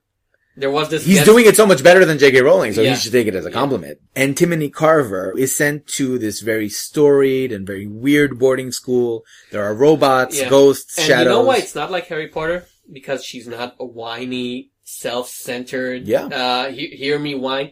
She's a great character because... She takes it all in stride, mm-hmm. and when she actually has an emotional response to something, it feels earned. Yes. Unlike Harry Potter, who was a guy who would cry at the drop of a hat. And then end up winning the day in spite of having no qualifications for doing so. Yeah. The, it's it's a Harry Potter if Hermione got the proper Yeah, if she had been which the... Which is the title character. Exactly. Exactly so. And I, robots. Like, on the one hand, I would recommend this because Gunner Craig Court is an interesting read up to a point. Buying it in trade paperback seems to me to be a problematic commitment only because, A, there's no end point in sight here. Like I said, this is already past fourteen hundred pages. So Siddell just keeps going. Well, so did Sandman, you know. Sandman, Sandman had an ending point, though, at some point. We had longer running series in comics. True, more than but, pages. But with webcomics, you never really know what you're getting into. Like, for example, Order of the Stick. I read religiously, but the well, updates easy, have slowed yeah, down. Yeah, it's easy to read Order of the Stick because he publishes on Streep every three weeks or so. Right. Well, it wasn't always like that, though. Like, I bought the first three trades when they were still coming out on a regular basis. And, I mean, okay, it's not the author's fault. He's having health issues. Fine. But with webcomics, because you don't have editors, because you don't have somebody pushing you to keep going, the pace can falter, things can spiral out of control. So when you commit to a book, it's usually better to be a completed webcomic. Something like Space Trawlers by Adam Baldwin, if you're familiar with it. Great space epic, but it's done. Okay. So, uh, and again, it's a worthwhile series anyway, and it's interesting to look at because it's one of those things where an artist starts pretty good and gets better and better. Yes. You can, you can see, you know, in the early strips, you know, he starts out a good webcomic artist, and mm-hmm. by the middle of it, he's a good comics artist. Period. Yes. And the story also improves over time. Lack of direction aside. Yeah. Yeah. Okay. Reviews! We had these, right? Um, uh, we, we do review things on we occasion. We do review things. Uh, you lead, I think. I'll you lead. Choose, okay. You choose the number one. The number one, number one. The number one, number one. Yeah, actually, we did get three number ones this week. Again, so... Congratulations. Let's start with Gotham by Midnight. Okay. So Gotham by Midnight number one, Ray Fox and Ben Temple-Smith. What's the plot? What's the, the story? Ooh, okay. So the plot is as follows. There is a squad of the Gotham City Police Department that deals with supernatural threats specifically. They are being... The graveyard shift. The, they're called the... How dramatic, right? The graveyard shift.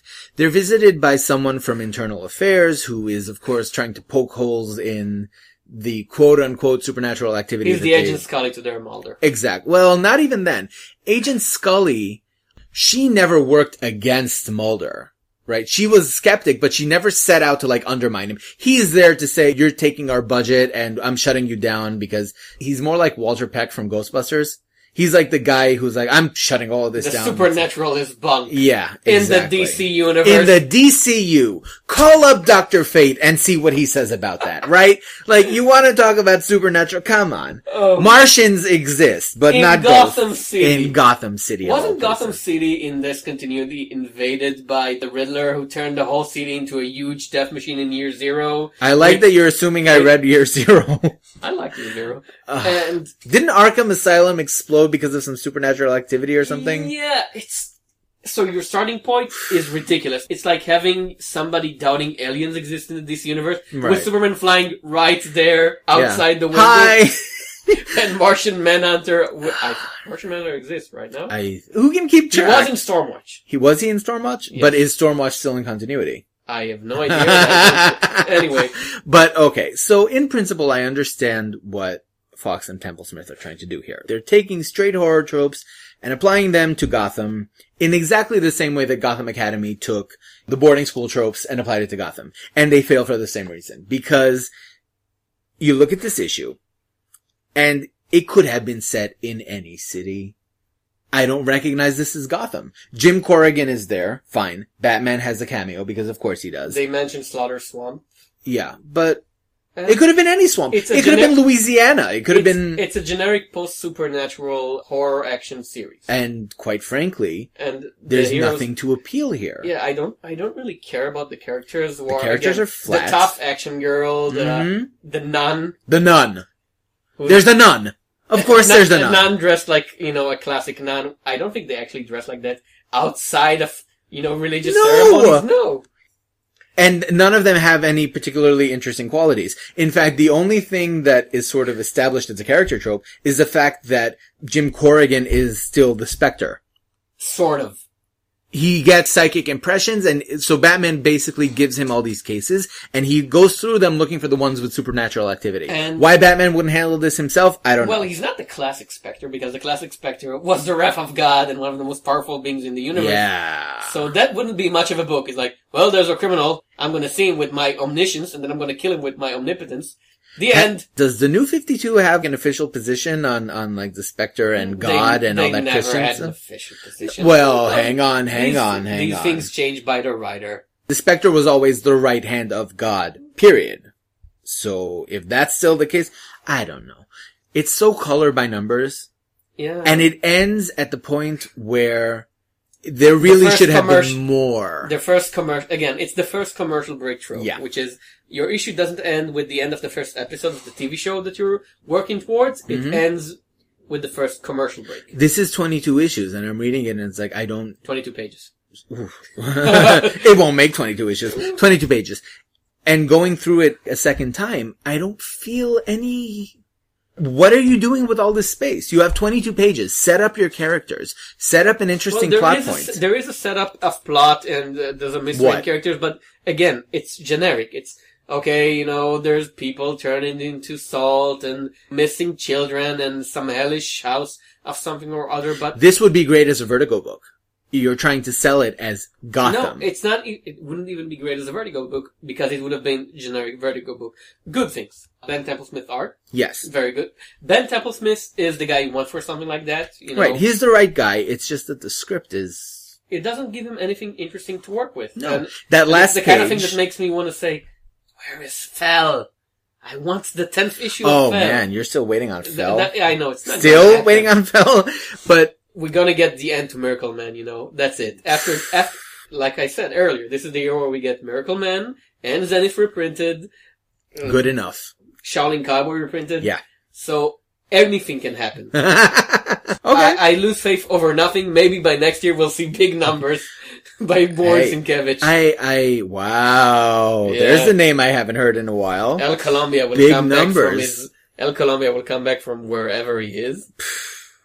Okay. I've hey, burned the copy. It could happen. You know, let's be optimistic. But yeah, it's it's not interesting. No, enough. I'm not coming back for for another no. issue.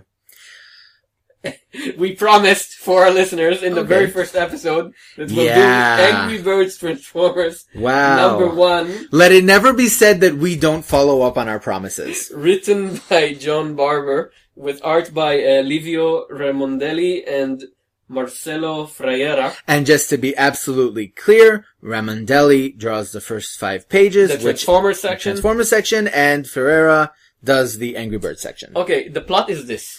The it's, plot. It starts with a generic... You can't see me right now, but I'm doing finger quotes around plot. Yes. It starts with a generic Transformers origin story plot, which is the heroic Autobots, which are, again, giant robots changing into cars. Mm-hmm. If you've never watched the cartoons or the movies or read any previous comics, are on the run from their enemies, the evil Decepticon, yeah. which are giant robots transforming into weapons and planes. Mm-hmm. And they hold the MacGuffin, which is in this series is the AllSpark. Yeah. In previous series, it was the Matrix. In others, it was the Stingamabob. Are they always the same thing?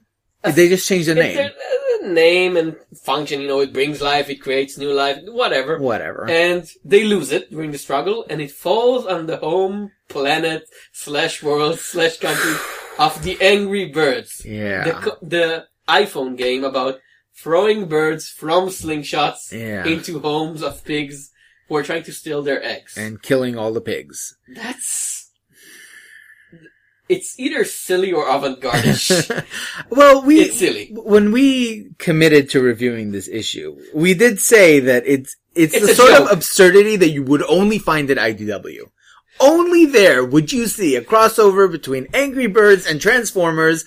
In fact, they have an Angry Birds ongoing already, right? By Jeff Parker. By Jeff Parker. Which is a fun, short comic. Angry Birds is a casual game. It's the thing that you do when you're bored and you want to kill time. So they're turning it into a comic book series, and the attempt at grafting a narrative onto this is just so completely ridiculous. Well, like, it's the same, but it's the same thing with Transformers, which was basically grafting a narrative onto a set of dolls, of action figures that had, you know, Transformers wasn't created as a plot and then somebody made a toy right. line. It was, somebody took some toys from Japan, recolored yeah. them, reworked them, and then they came to uh Marvel Comics and said, well, draft us some sort of story so we can package these things right. with a narrative for the children. And it worked well for Transformers. It worked fantastic. The fact that they are still around long after whoever put out those toys went under. I mean, no, no, no, no, no, no, no, no. They're, they're still no. Everyone's still alive. Bob Budiansky's still alive. Uh, but I mean, Simon Furman, who did the it's U K. Been thirty years. Yes. So congratulations for creating a lasting you made, franchise. Yeah, yeah, it's you know you had a lot of those things in the eighties. Yeah, and most of them are well, forgotten. Well, G I. Joe was the same way. Yeah, but G I. Joe is a lot of is a lot smaller. As a yes. franchise, and it's basically on the same level as the Teenage Mutant Ninja Turtles, as it's a thing that was meant as a throwaway, But it didn't remain for a way. It became right. big. It became a lot larger you know, nobody, than anyone nobody anticipated. Nobody has uh, Silverhawks comics on the Or the Bionic Where Six... did you get that one from? Or the Bionic Six movie franchise. Oh my god! Bionic That's the stuff Six. I grew on. Wow! No, I remember that. Wow, Bionic yeah. Six with the family and yeah. the, oh my god. Oh, this is turning into like the nostalgia episode. We're talking about Darkwing Duck, then we're going to G I. Joe. But we're talking about everything except the issue yeah. because there really isn't... Okay. Well, there is... There's one point of interest. Yes. Do you want to say it? Yeah, the There's problem one. that I had with it, and that's actually a comic I waited for as a good joke, you know, as a as an intentionally funny comics. It's not Angry Birds Transformers. The Angry Birds never actually meet the Transformers. Right, it's not Angry Birds versus Transformers. It's Angry Birds become Transformers. Yeah, they encounter the Thingamabob, again, the Allspark, and they become transformed with kibbles and bits.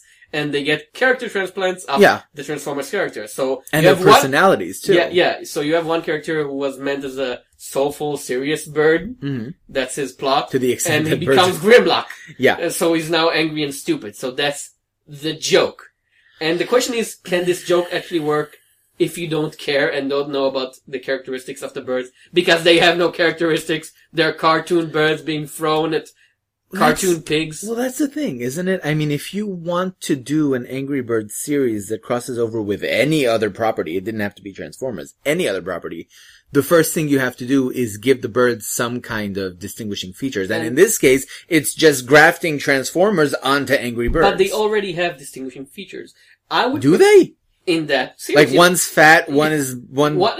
drops eggs or something? No, no, no, they have plot points. They have character... What? What? The blues are, you know, the young kids, and there's the yellow guy who's always rushing and never stops to think about anything. That's a gameplay feature. It's because his special ability is to go faster. So that's how you give them, you know, uh, characters. You basically translate the mechanic into character. That's what you did with Sonic. Whenever you, you, you see Sonic in a comic book, he's fast, so he's always the rushing guy. Yeah. That's, uh, that's fine. That's an A-level writing, but that's fine. That's what you need. But... Okay, you give them these characteristics, but then you say they don't matter because they get new characteristics thanks to the All Star. Right. So what's the point? So the whole first half of the issue is rendered pointless because the whole characters that you establish is well, gone. What they do is they end up turning the conflict between the Autobots and the Decepticons into the conflict between the birds but and the pigs. But fl- it's always been a flat conflict. Good versus if, evil. If you're looking for depth, you've come to the wrong place. But unless you're reading Transformers more than meets the eye, which well, oh, no, no, no. I'm talking about this yeah, issue specifically. Yeah. Like, if you are here looking at Angry Birds Transformers for some kind of deep plot or characterization, you've taken the wrong turn at Albuquerque. Here, it's a bizarre creative choice to not actually have them meet. meet. At least in this issue. I'm assuming... Well, that's the first issue. If they're not yeah. going to meet here, what? I actually was in game for this as, mm-hmm. you know, an ongoing investment. And now I don't because no. it's just... Okay, my guess, like, I'm, I'm making an educated guess here, is that what'll happen is the Transformers, having lost the Allspark, will go to yeah. this world and find that all the birds and pigs have already turned into Transformers, and then it's like Transformers versus Transformers versus Transformers versus Transformers. Okay, good. Not anything I want to read. Okay, good things. Livio Remondelli's art in the first part, in the first good. page, I would like to see him as a Transformer artist. Yep. Proper heroic stuff, you know, everybody's... Looking it's detailed. Good. Yeah, it's detailed enough and good feeling to it, good construction. Mm-hmm. I really like the scene, you know, the spread with the Decepticons burging into the Autobots' uh, yeah. sheep. Can know. we talk about how weird it is that the Autobots, who are robots that can turn into vehicles, have a ship? No. Does the ship also turn into a person? No, you can't talk about how weird it is unless okay. you want to talk about... unless you want to make a joke about Superman putting his underwear outside his pants. Stop. The joke has been done. Somebody once justified that, and I don't remember how they did it, but it was... Well, you have legs. Like, why would you need a bicycle? You can move from place to place. Because bicycle is faster and it's more comfortable. Why? Okay. Okay. Yeah. uh, pass. Pass. uh, so, yeah, obviously I'm not coming back to issue two of this, but no. I mean... No. Good effort. Well, good effort, I say. Okay effort. It's not bad, it's just... It- I'm mildly interested in the fact that it doesn't do what we thought it would do. But that's about as far as I'm willing to go in terms of there's anything here that's actually worth buying. Okay, uh, left number one. Odyssey number one. Matt That's Fraction. O D Y C. I'm pronouncing it as Odyssey. No, I don't I'm, care I'm just, how just, Matt Fraction spells it. I'm just telling the readers because I wonder if you're reading through Comixology. Yeah. How do you search for it in the search engine? You O D Y C. Okay. I'm pronouncing it Odyssey because... Uh, that's the name. That's how you... Okay. That's what it is. I yeah. mean, Matt Fraction openly admits it. That's what yeah. it is. Matt this, Fraction and Christian Matt Fraction, Ward. Christian Ward on art. So...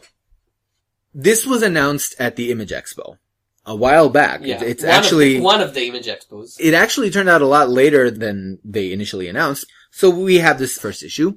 This is a retelling of the Odyssey, the Homerian classic, with two primary changes. Number one, it's gender swapped. By which I mean all of the primary characters in the Odyssey, which is Odysseus, Menelaus, Helen of Troy... Presumably the characters that'll follow afterward, Calypso and, and all of these characters. The Cyclops. Probably. That'll be interesting to see. Female Cyclops. So it's all gender swapped with one notable exception. Meanwhile. So far, Penelope, who is still a woman. Interesting change. I'm sort of academically interested in the notion of gender swapping in itself because it does tend to recontextualize stories regardless of the quality of the actual stories. Like, there's something to the idea of taking these characters, changing their genders, and then asking whether or not the story would unfold any differently. And the other big change? The other big change is it's in space! Yeah. It's a science fiction Long retelling. Long time ago in a galaxy sure. far, far away. The Odyssey is one of those narratives that is absolutely perfect for a science fiction retelling because it's the whole notion of, you know, you Journey. are... It's a journey into this vast world that is unfamiliar, that all you really want to do is get home. But in order to do that, you have to go through this process of constantly encountering weird things. And when we're saying space, I think it's important to mention it's not Star Wars space. It's no. not alien space. It's heavy metal, as in the European comic magazine space. I don't know if I'd go that Because he far. mentions Barbarella in the introduction. Yeah. And that's one of those famous strips. And it's almost a Jodorowsky idea.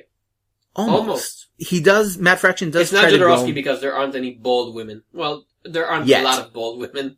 Give it some time. So what we have here is Troy, or in this case, the siege planet Troia, has fallen. So we're starting at the initial point of the Odyssey. Odyssea, Ene, who is Menelaus, and Gamem, who is Agamemnon, have retaken Helen of Troy, or in this case, He of Troy. The renaming convention is a little problematic. Give them names. That'd be nice. ha, ha, ha. And I mentioned this before we started recording, but really one of the things that I found most interesting in this particular issue, and I think I'll continue to find interesting as the series progresses, is not just the idea of how Fraction is mapping this story onto the narrative structure of the Odyssey, but specifically what he changes versus what he doesn't. So here, for example, we have the three war queens of the Achaeans, right? These women who have conquered Troy and retaken He of Troy. That's never going to get easy to say. But we never actually see his face. They even use the quote of... The you, face that launched a thousand, a thousand swift chips in this case. Shift chips, no? I think it's swift chips, okay, but uh, whatever. It, it, Matt Fraction is using Technobabble properly here because it never gets obfuscating. But anyway, you never actually see the male Helen's face. So why that decision? And then afterwards, like we said, most of the characters here have been gender swapped. The main character that has been mentioned so far who hasn't been is Penelope. So in other words, Odyssea is trying to get home to her wife. And the child that we see, Telem, who is Telemachus, gender isn't certain there. I'm no, not sure. It's still a babe at this Is point. It a son? Is it a daughter? Doesn't matter. Not clear.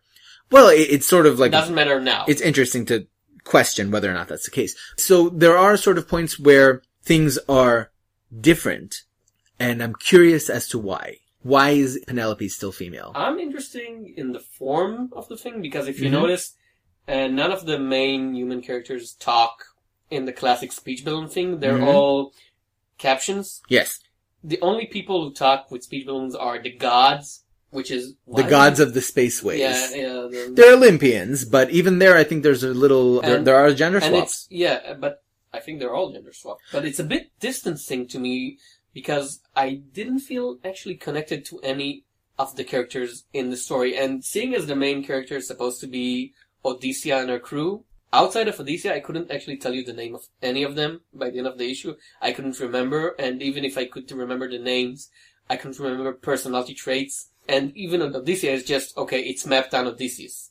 Well, I, I think that's actually a reason why at this point in the story, like in the first issue, Odyssea's crew, much like Odysseus's crew, haven't really come into their own as characters. It's only, I think, after their first encounter with uh, Circe was the first one that they encountered chronologically. If I'm remembering correctly, it has been a while since I read the Odyssey. But I think that was the point where individual characters started becoming more pronounced. At this point, it's still very much right after Troy, so they are all interchangeable. Except for, of course, we immediately start seeing sort of the gods' interference when one of the crew members, backtrack a little bit, one of the things that's different here is that the ship that Odysseia is using, and in fact all of the, the ships, ships of the Achaeans, are powered by thoughts. The harmony engine. You are having these Not just form- thought consensus. They all yes. have to think the same thing and feel the same thing mm-hmm. in order for the ship to work. That's a great concept. I think it's stolen a bit from Morrison. You remember in Marvel, Marvel Boy, Boy yep. they had the belief sheet. Belief engine. That if he, if the pilot doesn't believe that he will land, yeah. he'll crash. And, and in fact, Kieran Gillen used that in, in Young Avengers too. Like, you know, yeah. how do we get off this thing? It's just believe. So here we have sort of that instance where it's implied that the gods are interfering because one of the members of the Harmony Engine suddenly doubts we shouldn't have sacked Troia, we shouldn't have that. And that's sort of the initial point where you start to see a little bit of characterization. I don't know if this sort of renegade engine worker is going to become a character, but again, if they're mapping it on the Odyssey, there's still time. I have a question for you. Yeah. Seeing as you talked about the two major changes, you know, the gender mm. swap and the space swap for ocean, don't you think that one of them harms the purpose of the other? Because if you take the crew of the Odyssey from their context, from their original civilization context, mm-hmm. and now they're all women. If they were women in Greek times, it would have been a huge change, but in the context of this series, it doesn't seem to be any difference, because this space civilization, women rule, or right. we don't know if women rule or if they're equal, but it's not actually a difference. It doesn't affect the way people treat I them. I think that's the point. But if it's a point, doesn't that point contradicts the point that you're trying to make by doing a gender swap? Because there was this very uh, famous book about what if Sherlock Holmes was female, mm. and the point was, what if Sherlock Holmes was female in the same time and place? Mm. How he had to change, how he had to hide, the costumes were to hide the fact that he was a she. And if you're just saying, well, Sherlock Holmes is a she in the twenty-first century, what point does it make about Sherlock Holmes? So what's the point that this makes on the Odyssey, on the context of recasting the classic heroes as female? Because it's not I a think... the classic hero. It's a version of the classic hero. It's like you said, the same problem with it's female Thor, it's black Captain America. It's well, not no, it's no, not no, no, the no. Captain America. I... You know it's going to change. There is a difference here. The problem that I have with Sam Wilson as Captain America and this new female Thor is that going into it, I know that because they are appropriating existing mantles, there will be a reversion inevitably. It's a lot like the notion of the death of Wolverine. You can't really take the story seriously on its own merits because you know that Wolverine will be back. And for all that Charles Soule tried to make you really think that it was the real thing, you know that it's not. Here, I don't believe that Odysseia is going to end up becoming a man. For all I know, that may be where Matt Fraction's going, but you never know. So I don't have that issue of knowing that it's a gimmick and expecting the inevitable reversion. Here it's more, I think that the counterpoint to that question is, why do the gender swap in the first place? There are really two motivations for doing a gender swap. The first is that you deliberately want to subvert the original story by putting women in the place of the male characters the and showing how much it changes. Yes. Like, imagine if Eric Schnauer was doing Age of Bronze with gender swapped characters. The story would play out completely differently, because of the idea of fidelity to the time, fidelity to the place. The other reason that you would have for gender swap would be to prove that it doesn't matter. that you can have the narrative structure of the Odyssey and tell this heroic epic. Yeah, granted, in outer space, like right in a different genre, but the fact that it's Odyssea and not Odysseus makes no difference at all. Because really, female characters can play out the same role as male characters in a heroic context and not have it be it different. Mutually exclusive motivations. Like, okay. You can either do it for this reason or you can do it for this reason. Here, I think Matt Fraction, the point that he's making is, you cast all of the main characters of the Odyssey as women. It's gender swapping in one direction specifically, because Penelope isn't gender swapped, and I am willing to bet that when they get to Circe, when they get to Calypso, that they won't be gender swapped, that they will still be women. It's nice that they're willing to play up the bastardly of Odyssea. That sure. She's not the clean-cut modern age. She's the wolf. They keep calling her like the witch jack, the wolf. You know, she is very much the same type of warrior character as Odysseus. And in fact, there's a scene towards the end of the issue where she is with her sort of cabin girl. Matt Fraction says that he'll talk about this later, uh, the Sebex. Sex bots? Probably sex bots. Yeah. Probably. Okay, well, whatever. He mentioned Barbarella, so... Yeah, that, that was coming about, but the sex bots are gendered female. Yeah. So there's... And one of the things that comes up in that conversation is that Odyssea is, on the one hand, tired of war. She wants to go home. She wants to see her wife. She wants to see her child. But she also acknowledges that war is the only thing that gets her worked up. War is the only thing worth living for. And that is... She thinks that she's the one maybe subverting her own return home, not the unfaithful crew member, that right. She's doing it on purpose so that she can continue on her glorious right. conquest. Which really goes to the whole point of Homer's interpretation of Odysseus, right? It's the idea that for all that he wants to return home, he has no problem screwing every woman along the way. Which again goes to Greek conceptions of sex and, and marital love and, and all of that. But also that he takes the long way home. And some modern interpretations of this character are like, well, maybe he just didn't really want to go home. And in fact, I don't know if this is in the original, but I do know that many later interpretations of Odysseus include a section where, having returned home to Ithaca and finally settled in, he leaves immediately. That sounds like the guy. Uh, let's talk about Christian Warby. The art is gorgeous. It's very lovely. Absolutely stunning. Actually, the thing that I really didn't care for was the double page spread, which is in print like four pages, I think, or something like that. I think so. That didn't appeal to me that much. The fight scene towards the end when they board the alien vessel. That's how you do a fight scene in comic, people. Yeah. Take notice. Take and notice. The designs of the ship and the It's different... all, all new. It's not just retreading old things. And yep. I really like the, the color palette here. Who's doing the coloring? There's almost like psychedelic aspects yeah. to it. it. It's just fantastic, fantastic artwork. Oh, Christian the, Ward is also doing the coloring. Yeah. Apparently, so that's and great. The designs. It looks great. The character designs are great.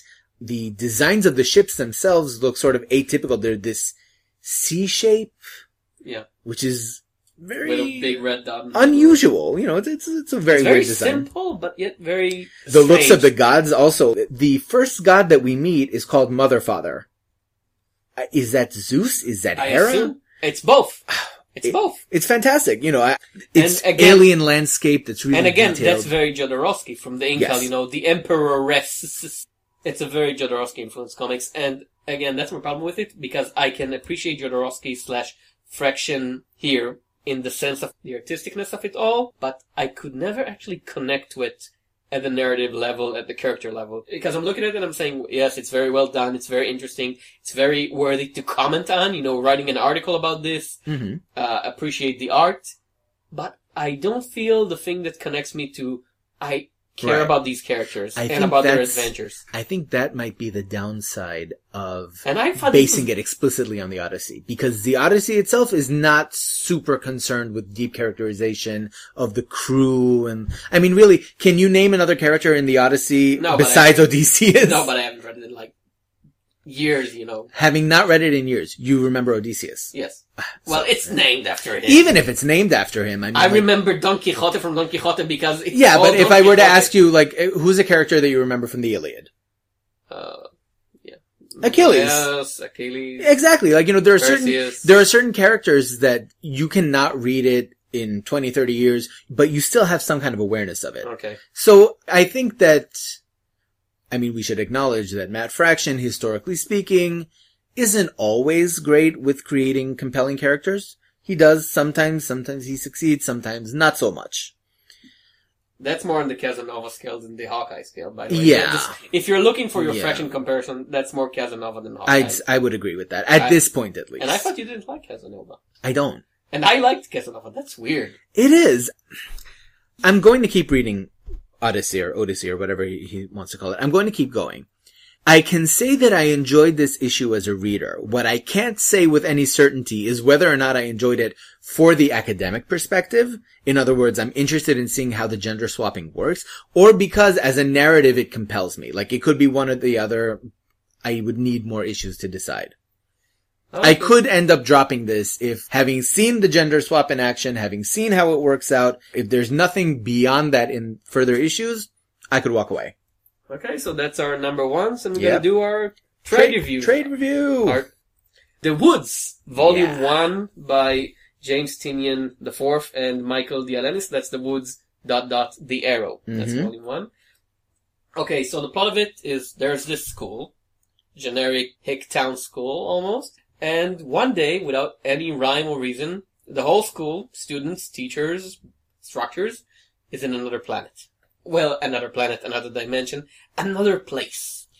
And they sort of have to survive, and very quickly there are factions, and there's some mystery regarding the place, and some student is maybe connected to why they're there, and some of the teachers are trying to form something, a new order, as it were, and some of the students are having their thing. You know, that's the general plot without any spoilers. I want I want to say this.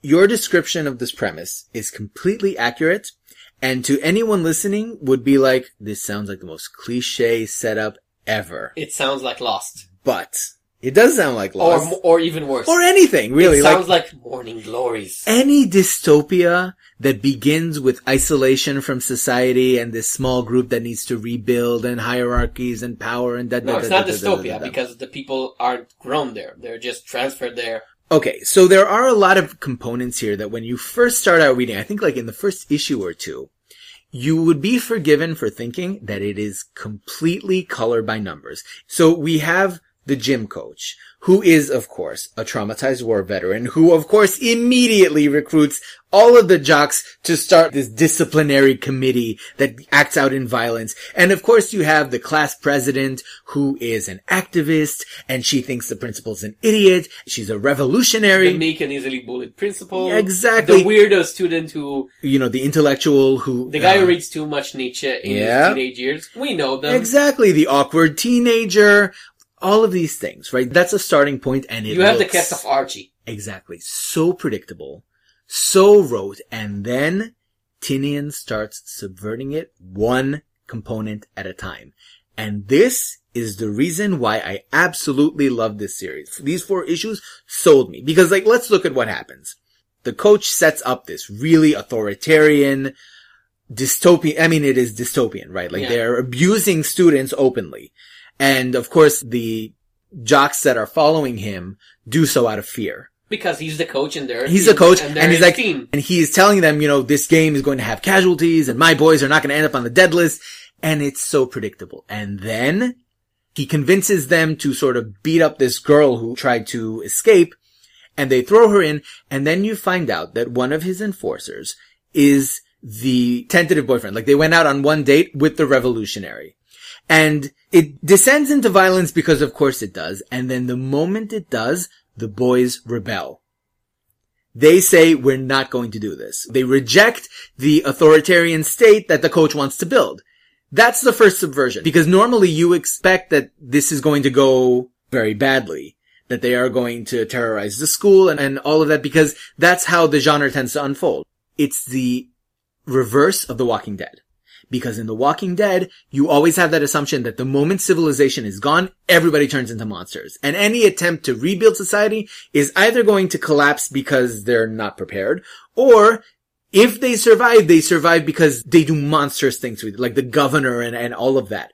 And here, the coach is basically cast out. His students that he was relying on to be like these unthinking soldiers. By the end of the first trade, which is just four issues, by mm-hmm. the way, there isn't any clear-cut the right way to do things. You don't have the protagonist who chose the right way to deal with this. No. And everybody else who are stupid and wrong. No, you have... You have a various, rejection. You have various characters doing their various things, and any one of these groups, as far as we know by the end of this trade, can be right. No. Yes. I, I, the, aside from the coach. Aside you know, from the coach. Maybe the principal is right. Maybe the revolutionary student is right. Right. Maybe the kids who are out in the field are right. Maybe Sanami is right. Mm-hmm. We don't know. And that's interesting. And at this not, point, not it doesn't make, matter. Not making a clear choice. Yes. You know, from the beginning is interesting. We don't have good or bad. We have people trying exactly. to survive. Again, like it goes to that whole idea of the only group that does not work out, that is summarily rejected, is the one that you would assume would have taken over. You would have thought that this disciplinary committee was going to end up terrorizing well, the school. Well, it's probably going to come back. It doesn't matter. Like, the fact that the students refused to sink to his level was completely new and to me. And you also have another character, I'm not going to say who, who goes through something which is, you talked about The Walking Dead, who has this mini arc of almost a zombie infectee. Yeah. But then, again, it's not the it generic, does. oh, we have to see you die, and then he dies, mm-hmm. and then everybody forgets about him. No. Not at all. So that's interesting. In fact, you also have... We mentioned Adrian, right? He's the intellectual. He's the outcast. He seems to be the only one who has some idea as to what's going on. Yes. He's also very clearly a psychopath who abandons people left and right. And and nobody treats him as... He's not the hero. Yeah, and nobody treats him as like this charismatic leader of men. He, he's a weirdo. Right. And people treat him as one. Well, the reason they treat him as one is because... And again, like, I can't help comparing this to every other narrative that started along the same lines. You would expect that this would be the person who would turn out to be the chosen one. And he's not. Or he's the or really the arch, or the archvillain. He could still be the archvillain. That would be that doesn't usually happen. For usually me, it's disappointing in the same way. If he's the, it doesn't matter to me if he's the devil or Christ because they're both boring. Yes. I want him to remain human. His stated purpose in doing what he does is that he wants to find out the truth, which on the surface of it does seem to suggest that, you know, he should be supported. But on the other hand, he is willing to abandon his friends to their death. He doesn't have any friends. Friends sort of by companions. companions. Yeah, right. That's a better, you know, his allies, so to speak. The people who are willing to defend him. He's willing to leave them to die in order to get to the next step. That's not a trait that would be attractive in a protagonist.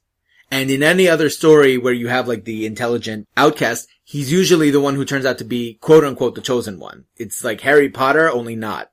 The thing that I love so much about this is that at every opportunity, Tinian shapes your expectations to make you think it's going to be just another scenario. Like you mentioned the, the bite.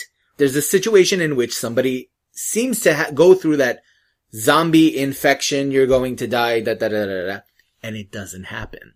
And the fact that it doesn't happen, in fact, leads to something even better. Because you still keep the character around, and they're still interesting, and it goes places where you don't expect. And at this point, we've been so inundated with sort of futuristic dystopias and similar scenarios that just the fact that it's refreshing, that it consciously rejects. Goes, yeah, it goes right when you think it's going to go left.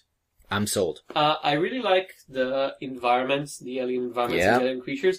It's very influenced by Prophet. It is. The, the new Brandon. That was Prophet. The first association I made with it. Like, the l- different life forms. Yes. The design the itself. And, you know, if you want to be influenced by something as far as creature design, you can go wrong with Prophet. You cannot go wrong with Prophet. But here's the big problem. And it's not the creative team's fault. It's the environments, the world's fault. Mm-hmm. Because this comics comes after Lost, after yeah. Battlestar Galactica, yes. after the X-Files, and in the comic world, after Morning Glories. We have been burned more than once. Long-form mystery comics, mystery narratives in general, are an anathema to me at this point. Mm-hmm. I can't commit. I will not commit, because okay. I've been burned too many times before, and by the end of this arc, what we have is still all the questions that we started with, mm-hmm. plus more questions. Not an answer, not a single answer. And for me, that's a big, big warning sign. That's like the bell ringing, ding, ding, ding, ding, ding, ding, ding. Mm-hmm. Don't commit. And okay. I'm sorry. As nice as it is, these characters, as nice as the environment, as good as the art is, I don't care. Because okay. I really like the first two volumes of Morning Glory for the exact same reasons that I like this thing. And I understand that position. My... Maybe. My response to that would be... Okay. Okay. I would say... because you mentioned like two of the Ur examples of getting burned by long-form mysteries. You said it, Lost and Battlestar Galactica, right? These are two series that started out really well. All of them. Can you actually name a long-form mystery series that ended with all the answers that you wanted to hear, or or all the questions answered at all? Invisibles, no, maybe? No, but I'll tell you why not. What do all of these things have in common, right? Lost, Battlestar Galactica, all of these long-form mysteries.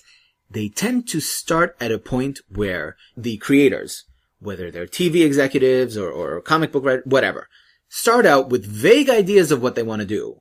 But it's very rare for them, and in fact, Ronald Moore, the creator of, uh, Battlestar, of, of Galactica. Battlestar Galactica Revision, you know, he has no problem admitting that when he started the series, he came up with that whole, uh... the Cylons have a plan. The, the secret Cylons, and the human ones, and Earth, and the, all of that religious nonsense that came in at the end, he made it up on the fly. He had no problem admitting it. The same with Lost. Damon Lindelof has repeatedly said, when they started the series, they said, no, they're not in hell. They're not in purgatory, whatever. And of course, in the end, they're in hell, they're in purgatory, whatever you want to call it. So... they meaning the viewers. We were there with them in the church. But what that says to me is that these long-form mysteries will always fail if you don't know where you're going. And again, I can understand the claim that with long-form television, it's very hard to plan in advance because you don't know how many series, how many seasons you're going to get. You don't know how long the series is going to run. And you can't solve the mystery if you think, oh, wait, we're going to have another season afterwards. Was that not what happened with Babylon five? Maybe. I never watched it, but I know that it had a four-season arc. And then a fifth season, which had nothing to do with anything. But even in comics, you know, in comics you were a bit safer, but not always. You remember that Mike Carey Vertigo series? Which one? Not Lucifer. Uh, the one about on, the kids uh, in Japan. Uh, oh, oh, oh, not oh. Unwritten. Uh, oh my God, why am I... Bl- I know this uh, Midnight Crossing Midnight. Crossing Midnight, which yeah. started so yes. good, and yes. by the last arc you were like, oh my God, they're forcing him to finish it. Premature a, cancellation. The, uh, yeah, the art went to hell. Yeah. Talking about going to hell. Storytelling in the last five issues of Crossing Midnight. Compressed, was, jumbled, messy, did not satisfy. And that's not Mike Carey's fault. Absolutely. And that could happen here. You know, it's the, the it's thing, not an Image series, it's a Boom series. Yes. If if this thing fails, they will cut it up. Boom, I I don't know, because James Tynion has gone on record as saying, you know, this series has thirty-two issues. It's all planned in advance. He knows where it's going. He knows what's going to happen. Will it reach thirty-two issues? I don't know. And like, it's a chance that I'm willing to take because this is not going to be another Battlestar Galactica because he has planned it all out. But hey, just because he said it doesn't mean it's right because at this well, point... Well, if he's lying, then there's nothing, you know, well, what are you going to do about it? Because at this point in time, nobody could actually state what Ronald Moore said at the time. Nobody would say, we start without knowing where we're going to finish because everybody will hear it and say, well, then we don't care. When Ron- what do you mean? What Ronald D. Moore said at the beginning of Battlestar Galactica, he mm-hmm. wouldn't have said now, even if he wouldn't have had a plan, because by this right. point, everybody is aware of these things. So you'll never hear that again. And B, just because he has a plan, doesn't mean it's a good plan. And the fact that I finished right. the first arc without any answers, without any actual shift in the mystery, mm-hmm. is a warning to me. And I'll give you my counterexample to how to do these things right. Mm-hmm. Chew. Because Chew, whenever an arc finishes, you have an answer to something. You always have more mystery, but there is always an advancement. And the characters mm. learn things. We know, uh, the thirtieth, by the thirtieth issue, by the halfway point. Does Chew it, have an overarching mystery, though? Yes! The thing about the chicken uh, plague and the aliens... It's a very... Chew is a very... Famous. When you say it like that, it just sounds funny. The chicken plague and the aliens. And they're connected. Uh, and, the, and the evil chicken from outer space. That's Courage the Cowardly Dog. I get what you're saying. I do. I think on the strength of the first trade, the fact that he's so capable of working against expectations leads me to believe that if he does have a plan, it's probably a good plan. Because this is someone who... I mean, again, it would have been very, very easy for the Woods to be cliche and generic, right? I mean, you don't have to work very hard. You can fall into patterns of repetition without even intending to and be cliche. Gotham by Midnight, that's probably exactly what happened, right? I doubt that Ray Fox is sitting somewhere going, you know, Congratulations, I've created the most generic comic ever written. But we, we've also read and not reviewed this week's uh, other Red Sox comics. We, are are we, we all, going to mention that? we, we'll, we'll mention Intersect because yeah. we thought about talking about this and we finished it, and we all wow. we, also, we can't talk about it because we have no idea what just happened. No, that comic is review proof. I read it three times, cover to cover, and I'm like, I don't know. Should I? I should don't I, know. Maybe I should read it back to front, or maybe it's printed upside down. You should hold the screen, you know. Wow. Your first side. Yeah. So uh, we ended up reviewing Angry Bird Transformers instead of Intersect. That's, which... that's the un, you know, that's the ungeneric Ray Fox to you. No, thank you. I'll pass. So The Woods. I'm going to keep reading. Like, I, I understand what you're saying about the danger of committing to a long-form mystery that might not satisfy you in the end. If he had said, for example, it's going to run sixty issues, I'm like, hmm... I'm having some... That would be problematic. thirty-two issues is, is how long? That's three years, right? Assuming it comes out monthly. Yes. It's three years.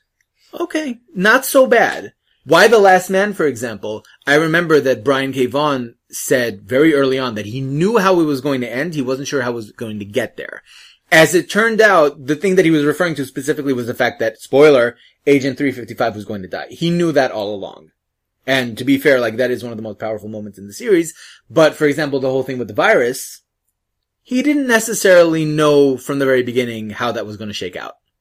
It turned out okay. Probably could have turned out better. But, because Moore knew nothing. We're back to, like, Damon Lindelof and these people. They knew nothing. And they had no intention of planning ahead. They deliberately put in things there in the beginning of Lost that were... They never had any intention of following. Damon Lindelof was too busy writing Ultimate Wolverine versus Hulk to think yeah. about Lost. Another pointless endeavor. It does enough right. Like, Tynion has enough going for him, and the art is good enough.